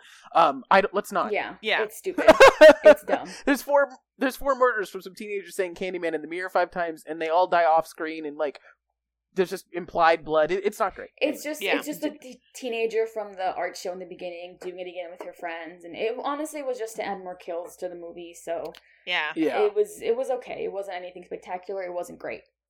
They don't really Yeah. matter at the end of the day. Um, Inconsequential. um, and then he ties the arm obviously with the hook, obviously so it doesn't bleed out, and then stands him up and puts on like a jacket very similar to Sherman's jacket, and then takes out these like lollipops and he's like, "All right, it's time for the sacrifice." And all through this, um, Brianna had like I believe it's like a box cutter or something in her back pocket She has the pen. It's the it's pen. the pen. Yeah. And she cuts through the rope and she's able to, I'm pretty sure okay um she cuts through the rope and she is able to run and escape and Sherman I mean Sherman Burke the only reason she really wants him is because she he wants a witness someone to again spread the word and say what happened. And so seeing her leave to him she's an important element to the ritual of what he's doing so he goes after her. And this is another really great scene probably one of my other third favorite um, of the tunnel scene where she's running in this like dark, almost like tunnel where she's trying to find the way out because they're like in the basement of the chapel, I believe, or she went under like towards the basement to find her way out. And she only really has, I believe it's like her phone that she's trying to keep the light on. And we hear again Colman Domingo's voice is so fucking cool. We hear his voice kind of echoing, almost sing songy along the walls as he's coming after her, her heavy breathing. And I think, again, using darkness and using, we know that she's in a very tight and close space really brings a lot of tension. And that's why I really like that scene because you can feel the sort of like anxiety that's coming off in that moment. She's like stopping at one point and then he attacks her. She's like, he's like right in front of her, attacks her. They scuffle. She drops a light. We hear the noise. She's able to like run away. She gets out through the basement and double doors of the basement. And then right away, she runs into the door right next to it and closes it. So when Burke comes out, he only hears silence. But of course, Burke, being Burke, knows kind of where she's at, opens the door, comes inside, and um, he's speaking. I don't quite remember what exactly it is that he's saying, but he's going all the way inside one of the empty, I believe it's one of the empty projects, and just kind of walking around trying to find her. And she was hiding in the back corner, back where the door was. So she lifts something where she was going to use to hit him over the head, but it, it ends up being a bit too heavy. And so Yeah. it kind of falls back, and her momentum falls backwards. He comes at her, and she uses. So this is why I thought it was a box cutter because she starts. She stabs him. In It's the, pen. neck. Yeah. It's the pen repeatedly. Yeah. Oh, okay. I think it's in the eye. Yeah, she hits him in the eye, and then she continues to like stab at him as he falls. And it's a really great scene of Brianna just like going at him, like stabbing him over and over and over and over again. And then from behind, um, we hear Anthony show up and say, I think he's dead. First time he's spoken since, you know, he got his fucking arm cut off, but great to know that he can still fucking talk. And she, like, turns around defensively, has the pen, I guess, um, out to him as he comes closer. It goes against his neck, but he falls to the ground, obviously, because he just got his fucking arm cut off, so he's definitely losing blood. And his body is, like, dying. It's basically decaying from what we can see. So she's, like, holding him. Trying to keep him awake. She hears the police approach, the sirens, and we see the lights from outside the window. And she's telling him, like, you're going to be fine. We're going to get you help. Everything's going to be okay. And um, we see her yell, like, in here, trying to tell them that that's where they're at. And at this point, I'm going to set it up before I really say what happens. We see a silhouette. There's light coming from the outside, obviously from the cop cars. A silhouette of a cop, obviously, his weapon drawn, um, pointing outwards as they do when they go into dark places, I guess. I don't know, I'm not a fucking cop. Um, raised as he's walking inside. We never see him, we just see a silhouette. And then we hear, obviously, like two, I believe it's two or three gunshots and at this yeah. point, it's very disorienting because the lights of the mm-hmm. cop cars are very fucking bright. And the yeah. gunshots are very fucking loud. And it like grated my ears. Like I fucking hate the sound of gunshots. So I did not like that scene at all. And we go to Brianna's face where she's like, honestly comes out of nowhere because the last thing we hear from her is her yelling, calling out for help.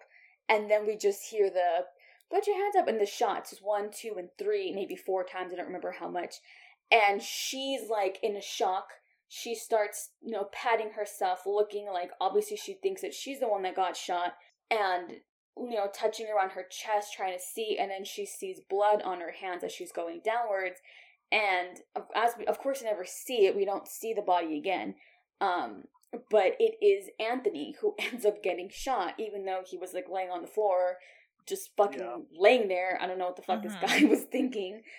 But yeah. she like looks up in horror at the cop and um it's a really again the lights are still bright it's a really like there's just silence we just hear like quietness and then it shifts to she's being taken out her hands are cuffed being escorted out by two other cops and put into the back seat of one of the cars that came a few seconds later all black car and the cops are outside talking to each other. I'm assuming explaining what happened or whatever.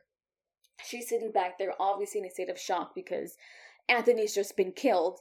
I mean, granted, maybe the bleeding would have killed him, but goddamn, it wouldn't have been a gun. Yeah. Um, yeah. So she's obviously in shock, and I believe he's he's probably the lead cop. I'm not quite sure what they call him, but he gets into that car, sits down, looks through her, and this is a great shot too, where we're seeing his face or the top of his face through the rear view mirror, almost like through her perspective, as if he's talking to us. And it does shift from that back to her face every once in a while. And he he doesn't have a name, which is great because I don't fucking like him. But um, he says like, "Oh, it's a it's a shame what happened to your man in there. Like, do you want to talk about it? Anything you say will be helpful." And of course, she she knows better. Like we know you don't fucking talk to a cop. Like, especially when you're fucking am I being detained? Like, we know, we know our rights. We don't fucking talk to cops ever. Um, so she's just sitting back there, like quiet, trying to process what's going on. And the cop is like, well, you know, my man, she mentions the other fucking cop's name. We don't give a fuck about him. You know, it would have been a shame if he came in here, saw him up there, shot him to protect you, essentially. Why do you think something else happened? Like, essentially, he's basically baiting her into admitting that the other cop that shot Anthony did it in self defense to protect her mm-hmm. because they had gotten a tip that they were looking for him and that he was killing people. And when she says nothing in response, he goes, Well, what about if we painted as you were an accomplice, you were here with him, and we killed him to detain him because he was attacking us, but you were also there because you were helping us? Go ahead before I continue. Was, he basically says there's two stories, and one of them you held down the victims, and the other one you were saved by my my mm-hmm. cop. Like that yeah. was basically it was like choose one, yeah. choose wisely. Yeah, and her knowing you know you know how these things work in these situations, and he basically is like you're going to go to jail for a long time. Um, they're never going to believe you. Like you're going to be convicted as a murderer, a co-conspirator to murder, essentially. And her knowing what the situation she's in, knowing how this looks, asks to see herself in the mirror. And of course, he's like, mm, What? And she's like, I'll talk if you let me see myself in the mirror. And he's like, No, because that is a very, like, insane request. Yeah, it, it is weird. and she's like, I will say whatever you want if you let me see myself. And so, of course, he's like, Well, fuck, I guess. So he turns the rearview mirror to her and now we see her eyes through the mirror. And she's like kind of gearing up, and she, as we know, we can already kind of anticipate, she says the name Candyman. She says it five times, and each time as she says it, there's more of like an almost kind of smile smirk to her Yeah. face, at like a confidence building as she says it. And obviously, the cop is like, "What the fuck?" And through the perspective again, through her seeing through the river mirror, through the actual like front of the car, front windshield, we see one of the cops that was investigating inside come out bloody. Don't see how it happens, but he's coming out with blood coming out of his mouth and his chest, and he's wounded. The other cops raise their guns, the ones that were outside, and start shooting at things. We don't really see it until it kind of pans over one of the mirrors, and then Brianna turns her head. So now I'm, it's we're assuming we're kind of seeing it through everyone's perspective now, not just Brianna's, because we're getting a wider shot. And we see essentially Anthony in his coat that we saw him last, standing there and killing the three cops. And then one of them is really cool. He like tosses him to the car and it's like a bloody moment. See, that's what I like. That I'm seeing him do it. I think Yeah. those kills Yeah. are so much more powerful than if it was just some invisible thing by CGI throwing a body around. I think seeing it happen was so fucking cool. Yeah. And the blo- and I think Mhm. I- I think this scene also is a like a, a, a sigh of relief. Like it it it to me. I, I also want to say that Anthony Candyman resembles Tony Todd Candyman way more than Sherman Candyman. Um, he even kind of circles the car and does a very similar "Be My Victim" yeah, yeah. psychic deep voice monologue like the the theatrics the gothic aesthetic definitely like comes through as anthony candyman walks across and it's almost like a like the king is back like type thing Mhm. you know, Yeah. like in my opinion. And that's what that's when i really felt better about a lot of the decisions that have been made because very clearly they knew what candyman was about aesthetically. They were just making us wait to see it. And i get that. I, I would have liked to see more of it like absolutely but I that's when I was like, oh no, they still understand what this is about, and I feel like I saw the birth of a new Candyman that is our Candyman rather than this intermediary one, you know? Yeah, yeah. So yeah, that scene is really really quick where the cop that's in the car with Brianna obviously asks like, "Who are you?" And again, we get that voice, and he's saying, "I am the whispers in the wind," or "I'm the writing on the wall." Very much from the first movie. Really well done. I believe that is his actual voice. Obviously baritone and like you know changed a bit, but it's a really great effect. Mhm. And now, Mhm. in that moment, we see Anthony's Candyman with bees on him, um, which we Mhm. didn't really see on Sherman before. But this characterization of Anthony does have bees buzzing all around. We hear the sound as he speaks. It's his voice lowered, very deep, very Todd, Tony Todd esque, with the sound of bees in the background intermingled with his voice as he circles the car. And then we see him disappear for a bit. The doors unlock. The cop at the very front runs out, obviously with his gun raised. What the fuck is that going to do? But whatever. Runs out, goes around a corner. Brianna's door opens by itself because she's still handcuffed. She gets out, walks towards where she hears the cop that had just ran away struggling, goes there, sees him being killed by someone. We know it's Anthony, but really fucking cool. Probably the only scene that I will say is probably my favorite one for obvious reasons. Yeah. Um, the cop is dead. The person that we can assume is Anthony is covered in all these bees. It's super, super cool looking. He kind of raises himself like he's floating, kind of um, floats over towards her with his arms stretched out. He did this before during the um, art gallery scene as well, where he was kind of floating for a bit, almost like with his palms facing outwards. And then the beers sort of clear from his face, and we see that it is our man, the king himself, Tony Todd. CGI did a beautiful job on him because he looks just as good as he did in the first movie. Fucking phenomenal. They spent all their budget on that as they should because he looked really fucking good.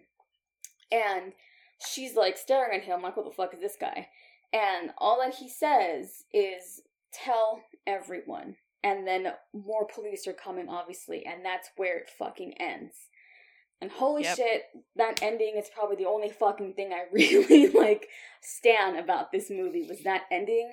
And I think that's why I was a little bit more disappointed because I love Tony Todd. But we'll get we'll get into that in a second. But yeah, that's how it ends. Well, the reason Candyman takes Anthony as a baby is to like use his body, right? Wasn't that wasn't that it? No, it goes Or- back into the story with um The Helen's pregnancy, right? Because Oh, he was in that's love right. with her and they had a baby. So it was it was in turn like a representation of his family, but at the end of the day it was just manipulation to kind of make her decide to be immortal with him. It wasn't necessarily that he like cared for the child or wanted the child to be with them. It was more so a manipulation tool to have her stay with him. But it very much did tie into the whole familial aspect of his past. But it, I don't think it was necessarily in terms that he wanted a successor. But I guess you could interpret it because it is a bit loose in that sense. So, um, Yeah. I, I don't think having Anthony, I don't think that plot line of Anthony being the baby coming back and being a successor is what irks me. I don't think that's a bad plot line. I think it's probably one of the most clever things they do in terms of writing this.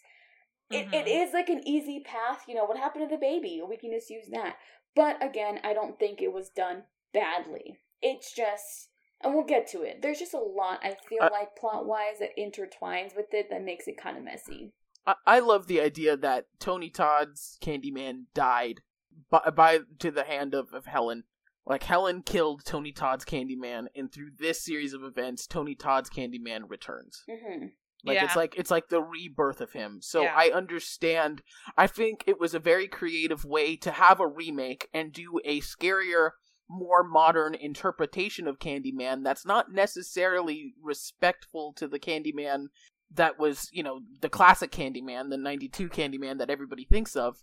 Um, I can understand how a lot of that might not work in a modern setting, and it would be so easy to do the modern reboot that's way more gritty and way more gross and lacks a lot of the nuance and goes for brutality and scary visuals of like his face being beaten and him wheezing making wheezings in an elevator. They kind of got to have their cake and eat it too because people would shit and be like this is dumb if that was candyman you know like the, this new candyman that barely Mhm. resembles the old one. If that is him you're kind of shitting on the legacy of the original. You didn't quite get it. That's not candyman and people would have been mad. And I think they did it in such a way that allowed them to also include the other one and have that new Candyman make probably like the producers happy, you know, Mhm. and, st- and stuff like that too, but still respect the original and bring back the original and hopefully leave it open to do another Tony Todd Candyman. Um, yeah. I, I I hope so. Or I think that's great. Or honestly, I would love to see Anthony Candyman because he gave me Tony Todd vibes in a way that I wish we had seen more of that Candyman. And like that is the biggest criticism of the movie I'll I'll give is there's not enough original stuff. There's not if if the ritual happened and Anthony was Candyman at like the halfway point, I think the movie would be absolutely fucking incredible. Um, just because he carries that mantle so much better than the Sherman one. And I don't think the Sherman one's necessarily bad. It's just so different. It's it's just it's it's a very different approach and I, I think it was I think it was smart. I think they got they, they got to do a bit of everything and I think the feedback will come in and kind of determine where they move into like the next one, you know. Yeah. Also, if they plan on doing a next one. also I forgot to mention him, but the actor who plays Sherman, Sherman Field, I found his last name uh, in the movie. Um, Mhm. it's played by Michael Hargrove, and I think he should Mhm. get some recognition too because he, Yeah. even though he didn't really have any lines, I think doing a character without lines is even harder. So I think he did a really good job with that too. Mhm. I forgot to include him in the beginning, so my apologies. Yeah, I just don't think he stands out very much. Like he, he he's more of a visual threat than it's funny because he's invisible through most of the movie. visual threat, but he's he's certainly much more imposing physically. Because I, I personally like, I mean, Tony Todd's tall, but he, you don't. He's not too imposing in my opinion. You know, and I think it says a lot in the first in the first movie when Helen sees Candyman. She doesn't scream. She doesn't yell. She doesn't run in terror. She stares in like a trance. She's hypnotized. She's Mhm. he he's not that you know like he's not wheezy and scary and aesthetic he's calming and different and I, I just think the sherman one was the exact opposite not to say it was bad it was just it was different you know well yeah because i mean the storyline in the beginning him going to helen was from very like romantic you know seductive almost sort of approach just because of their their destiny, the history of what you know, the full circle that they were going into. I think him killing other people, I don't necessarily think he appeared appeared to them in the exact same way, but I mean, I definitely think Tony Todd's charm for the uh, the character's charm, I should say, comes from Tony Todd. I think Candyman to me very much is Tony Todd's voice, his presence, his lines, just just and I, I think he is kind of imposing as much as he is like I don't want to say the word romantic, but um yeah, I, I guess that's the best way I could say it. In the same way that he's scary, but it's not the same sort of fear. There's an appeal to him, which we talked like about in alluring. the first movie.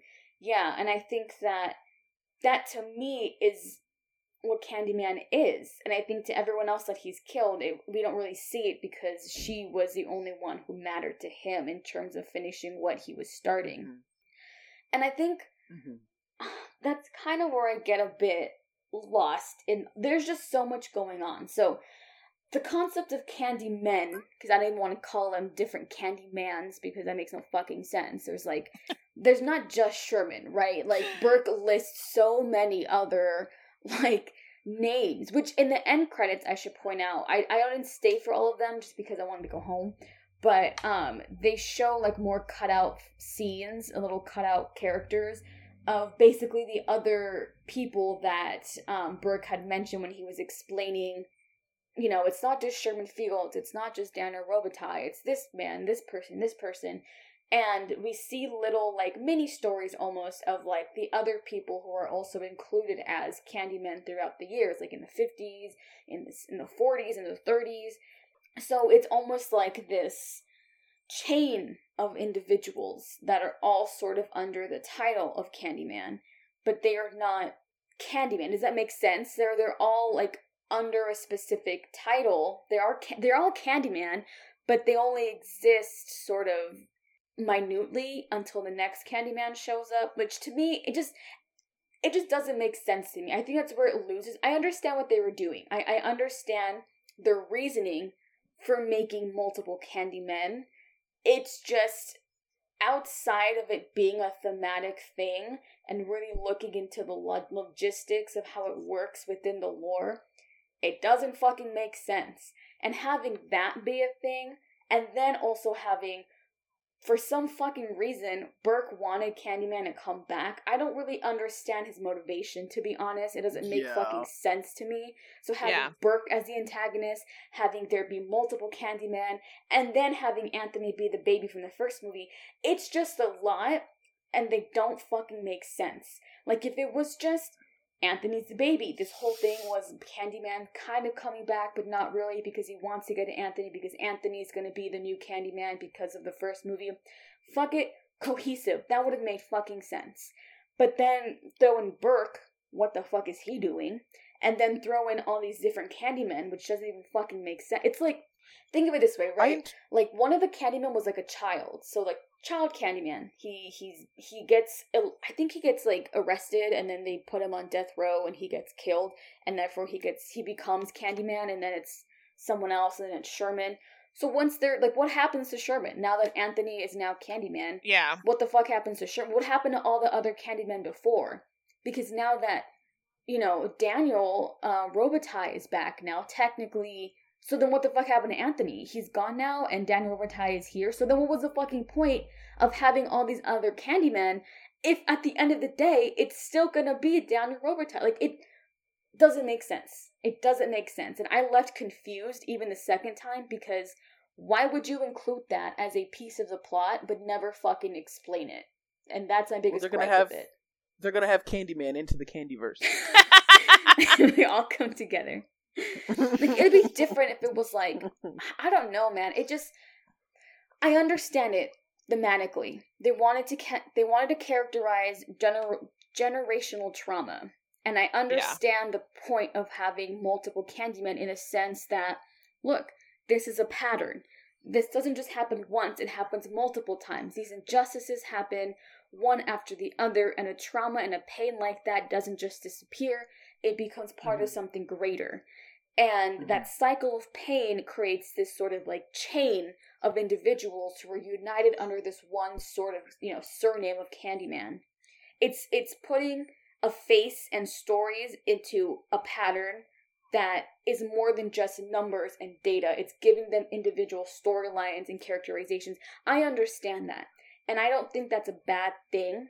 I think I think it's clever to characterize generational trauma in that way. And I think really smart for Jordan Peele and Nia DaCosta to really want to implement that. I think that's a really smart thing. I just lore wise, it doesn't make sense. And I just think they bought they bit more than they could chew, if that makes sense. I think it goes to like Helen wasn't studying Candyman in the first one. She was studying urban legends and that led her to Candyman. Mm-hmm. And I think I think that having an urban legend have many different origins is is it, what an urban legend is. It gets told in different ways and it changes and it morphs over time. And I think it might even be left open to some interpretation that everyone's Candyman might look a little different. You know what I mean? Like it still might be one entity that shows itself in different ways. Like Candyman could appear could be one Candyman that appears differently depending on the story that was told to them. That might not make a ton of sense when Tony Todd shows up at the end, but I guess Tony Todd would be Anthony's Candyman in some way, you know, because it couldn't be him, you know what I mean? Because he is the Sherman one. I I, I agree that it is confusing and it is kind of odd, but at the end of the day, it's I don't think it's meant to hold all too much water. You know, it's a it's a teleporting hook man covered in bees. Um, but yeah, I, I agree that it does it does get confusing and kind of all over the place in some ways, but I think it was done in a way that allowed me to kind of just roll with it and enjoy it. Yeah. I didn't think I was actively being like, what? You know what I mean? Like I wasn't mid movie being like, this makes no sense.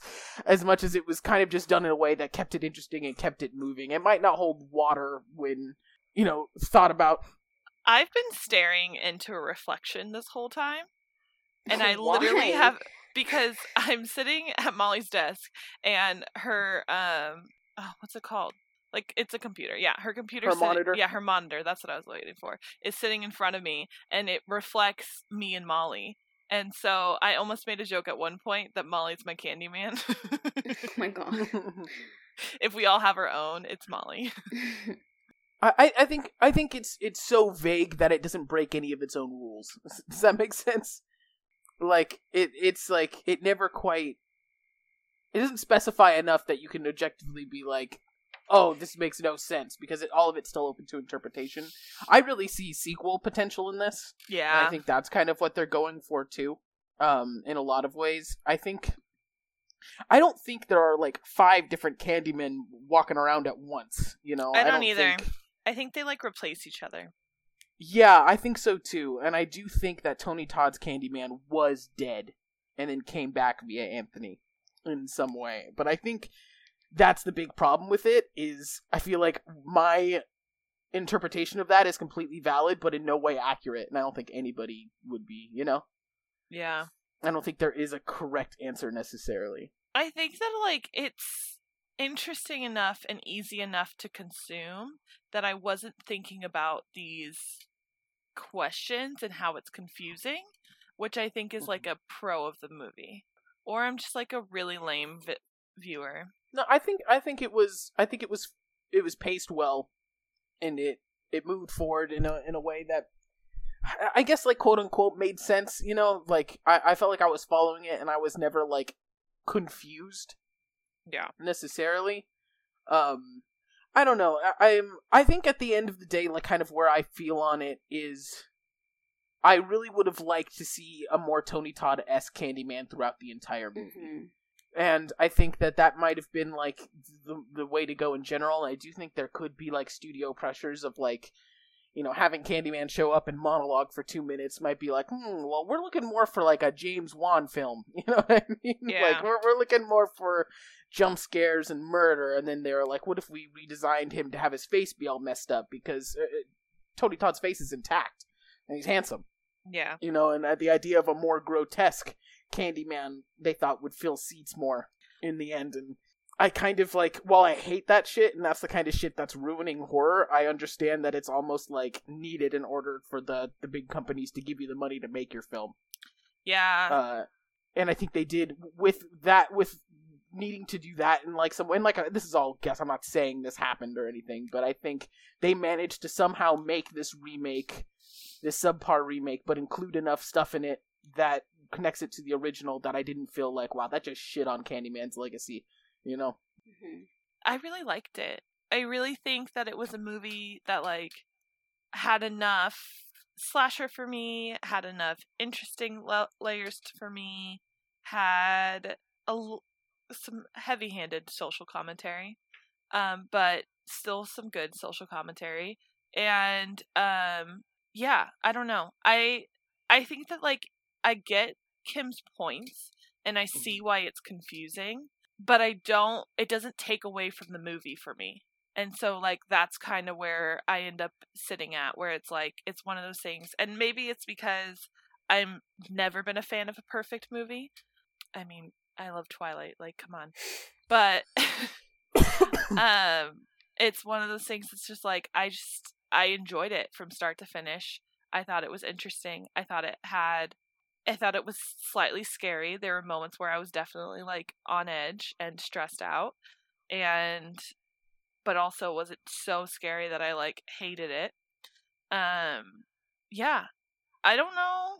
I think especially because I watched the first one and loved the first one and then watched this one, I think that definitely like layered into me being more interested in it and definitely like fed into my enjoyment of this one.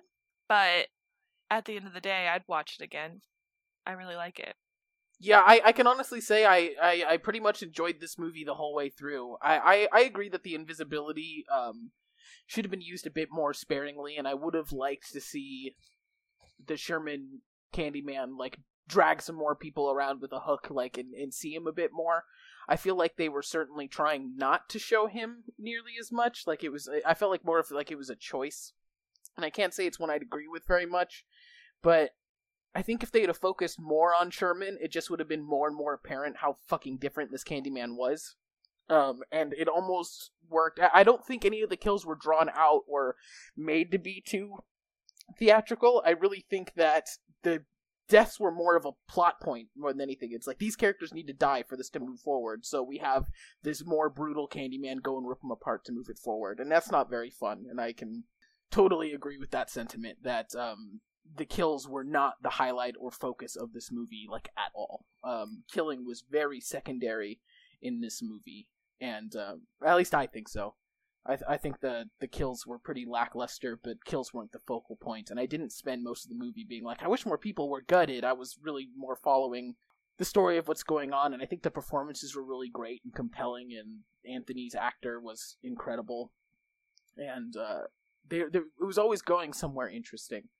So it was kind of easy to set that aside, but I can understand the disappointment of going to see a Candyman movie and not seeing a whole lot that resembles Candyman until Mhm. like the end. And I think I was really unhappy that they changed Candyman so much in the beginning, but then when they gave me at the end being like, but this isn't that Candyman, it made me feel a lot better. And seeing Anthony's Candyman at the end reflect the Tony Todd one even before he actually turns into Tony Todd, um, it made me realize a okay they they knew what made Candyman Candyman, but also fuck I wish Anthony was Candyman in this movie for longer.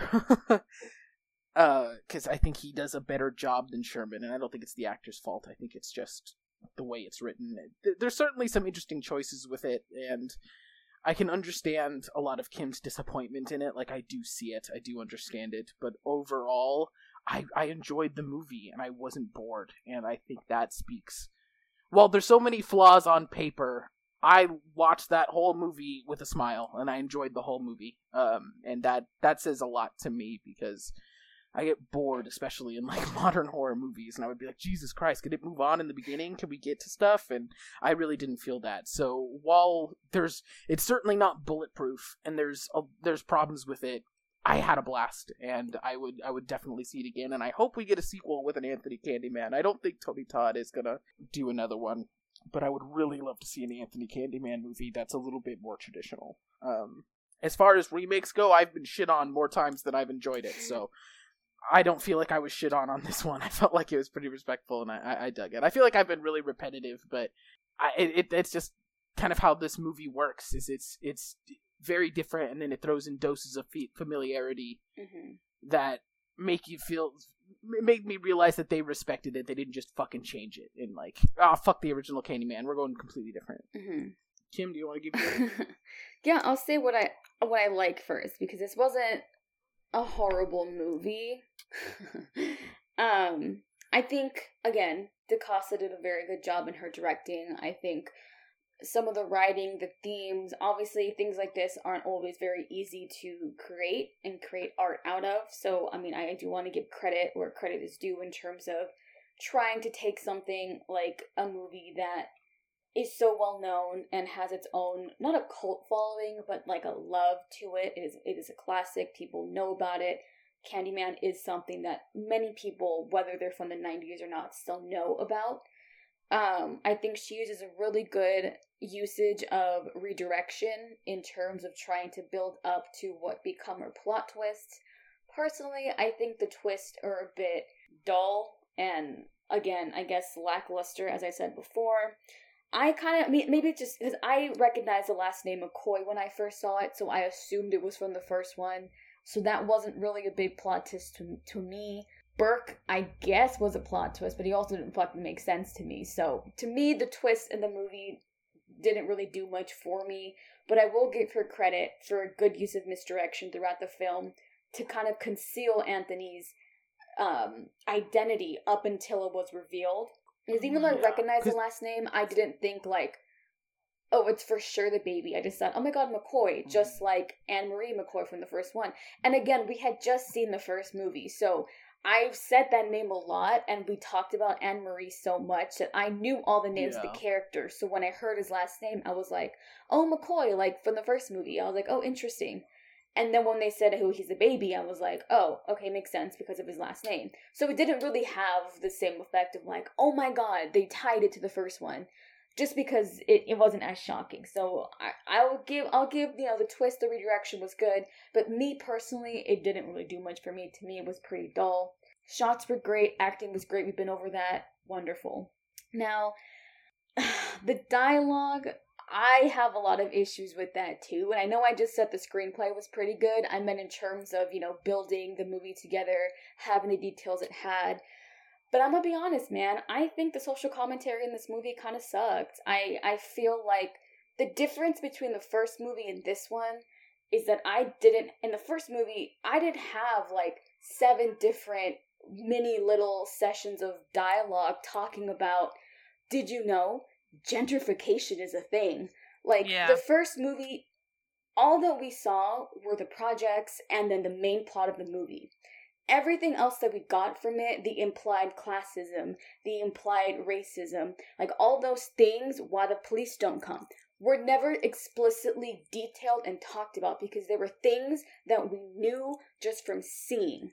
And again, in this aspect, and I know this doesn't have nothing to do with the invisibility thing, I think seeing things and not being told it is so much more powerful than hearing mm-hmm. these forced lines of like, oh yeah, the hood was changed because of white people. Who says that, yeah. man? Like, I don't need to hear that 10,000 times.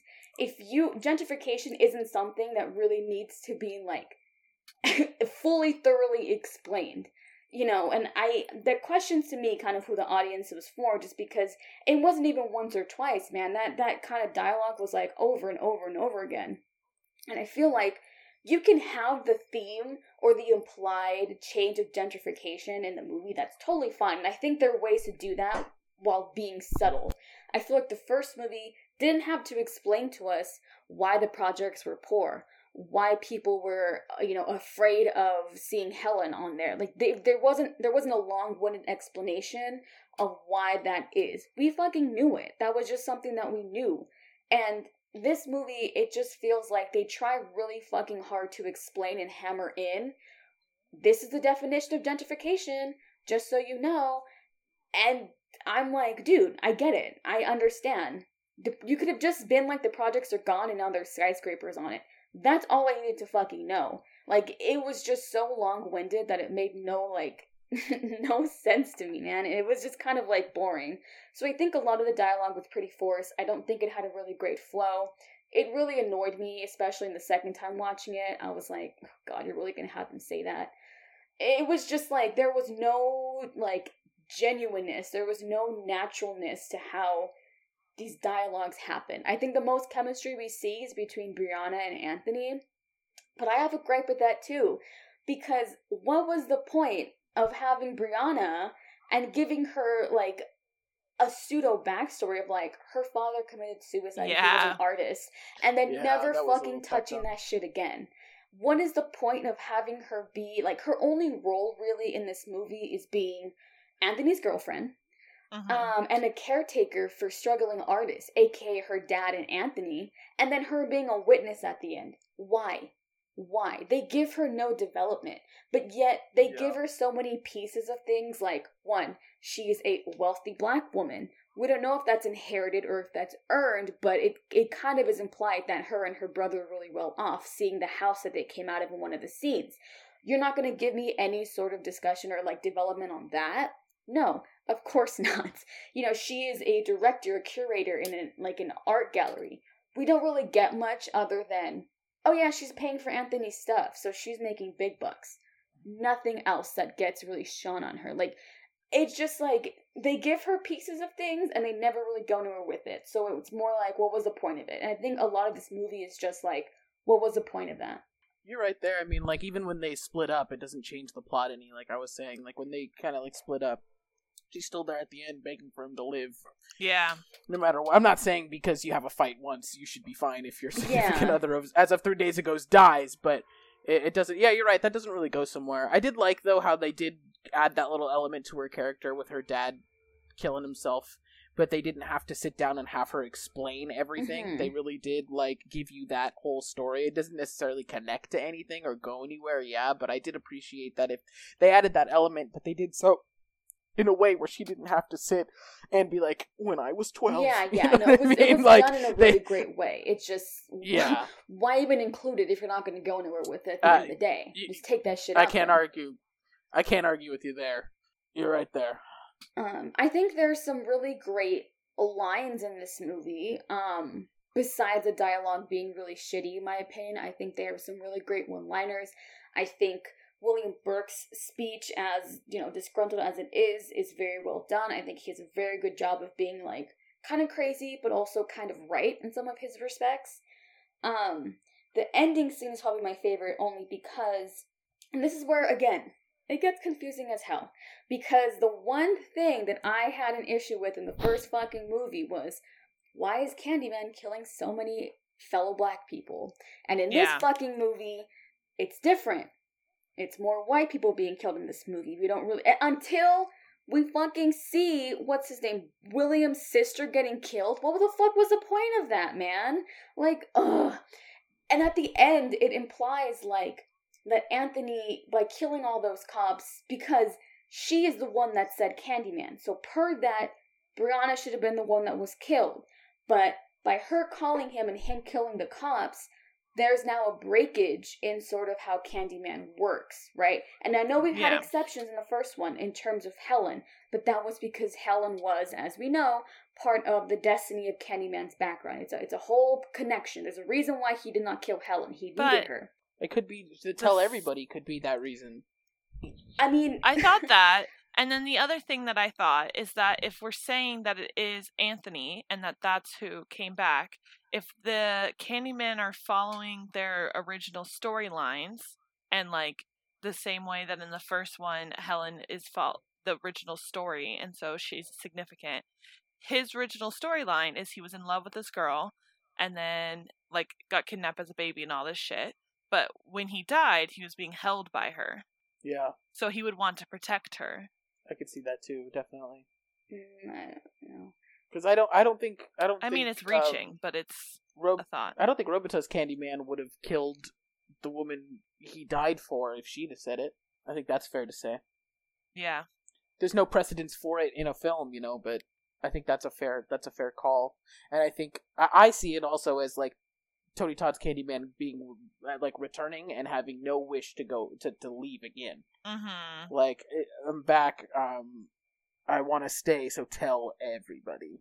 Well, what I was, well, because I didn't finish, but what I was going towards Sorry. was the fact that at I don't know what the fuck I left off.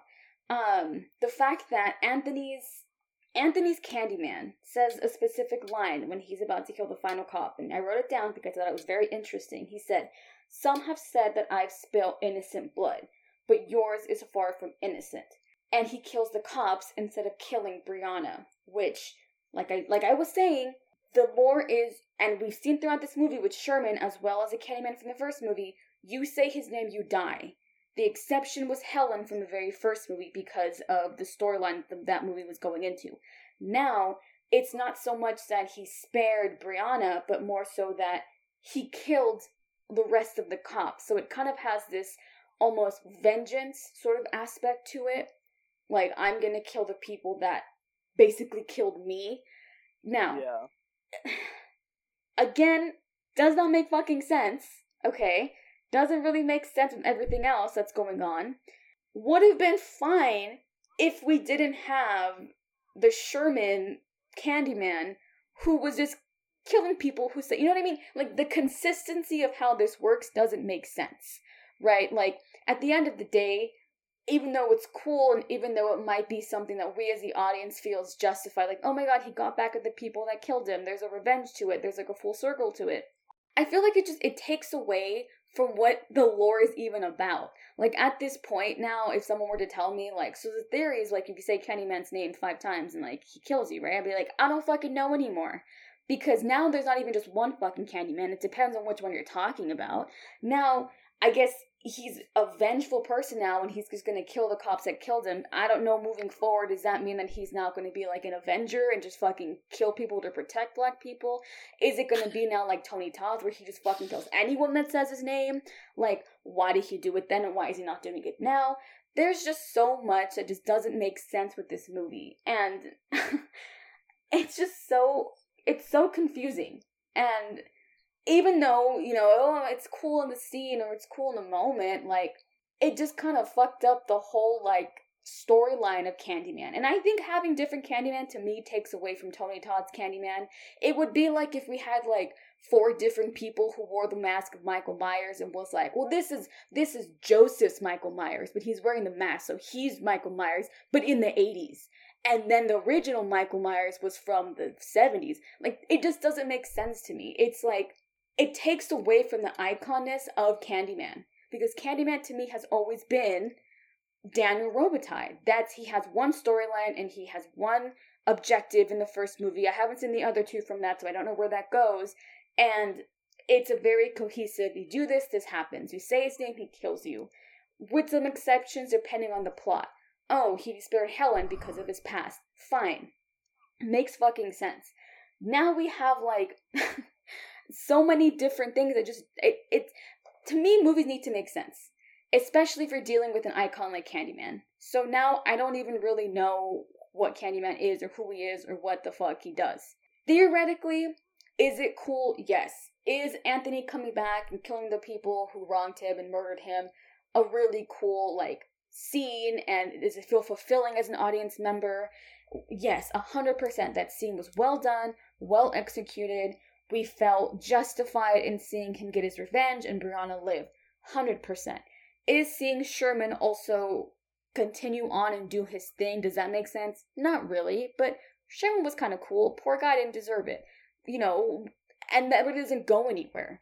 So it's just really frustrating to me because I'm left with being like, I just don't know what the fuck Candyman is anymore. He's many people. But that's just fucking stupid to me. It's just, and it's just really, I don't know. Maybe it's just me, but it feels really like stale and it, it was just like they tried really well, and I will give them the effort for trying and doing a decent job in trying to do something that not many people succeed in, and that is making a sequel to a movie that is really well known. I will give them points for creativity. I will give them points for doing a really great job in producing, having great shots, and casting great actors. The violence for me was kind of subpar.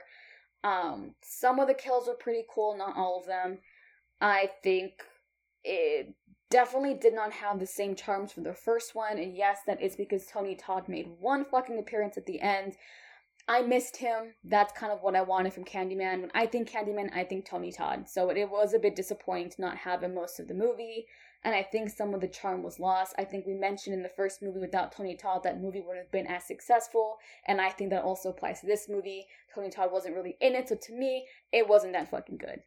Um, and I just think overall, they did a great job great conversation in terms of again i mentioned generational trauma good conversation on that i think jordan peele has a really good eye for being creative and really putting that into his stories. I think stories like this should be told. I think having these discussions done by black directors and black writers is really important. You know this is their story to tell. This at the end of the day is for them to sort of share and convey with audiences. And it's things that we do have to see and it has an importance within not just horror but you know, movies and cinema itself. So I'm really glad this movie was made at the end of the day and made well.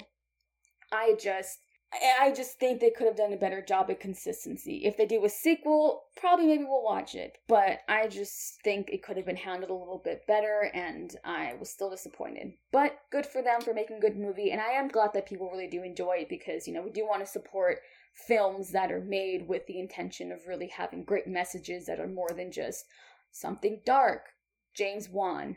That's it. Demon in the hmm. house. Jump scare.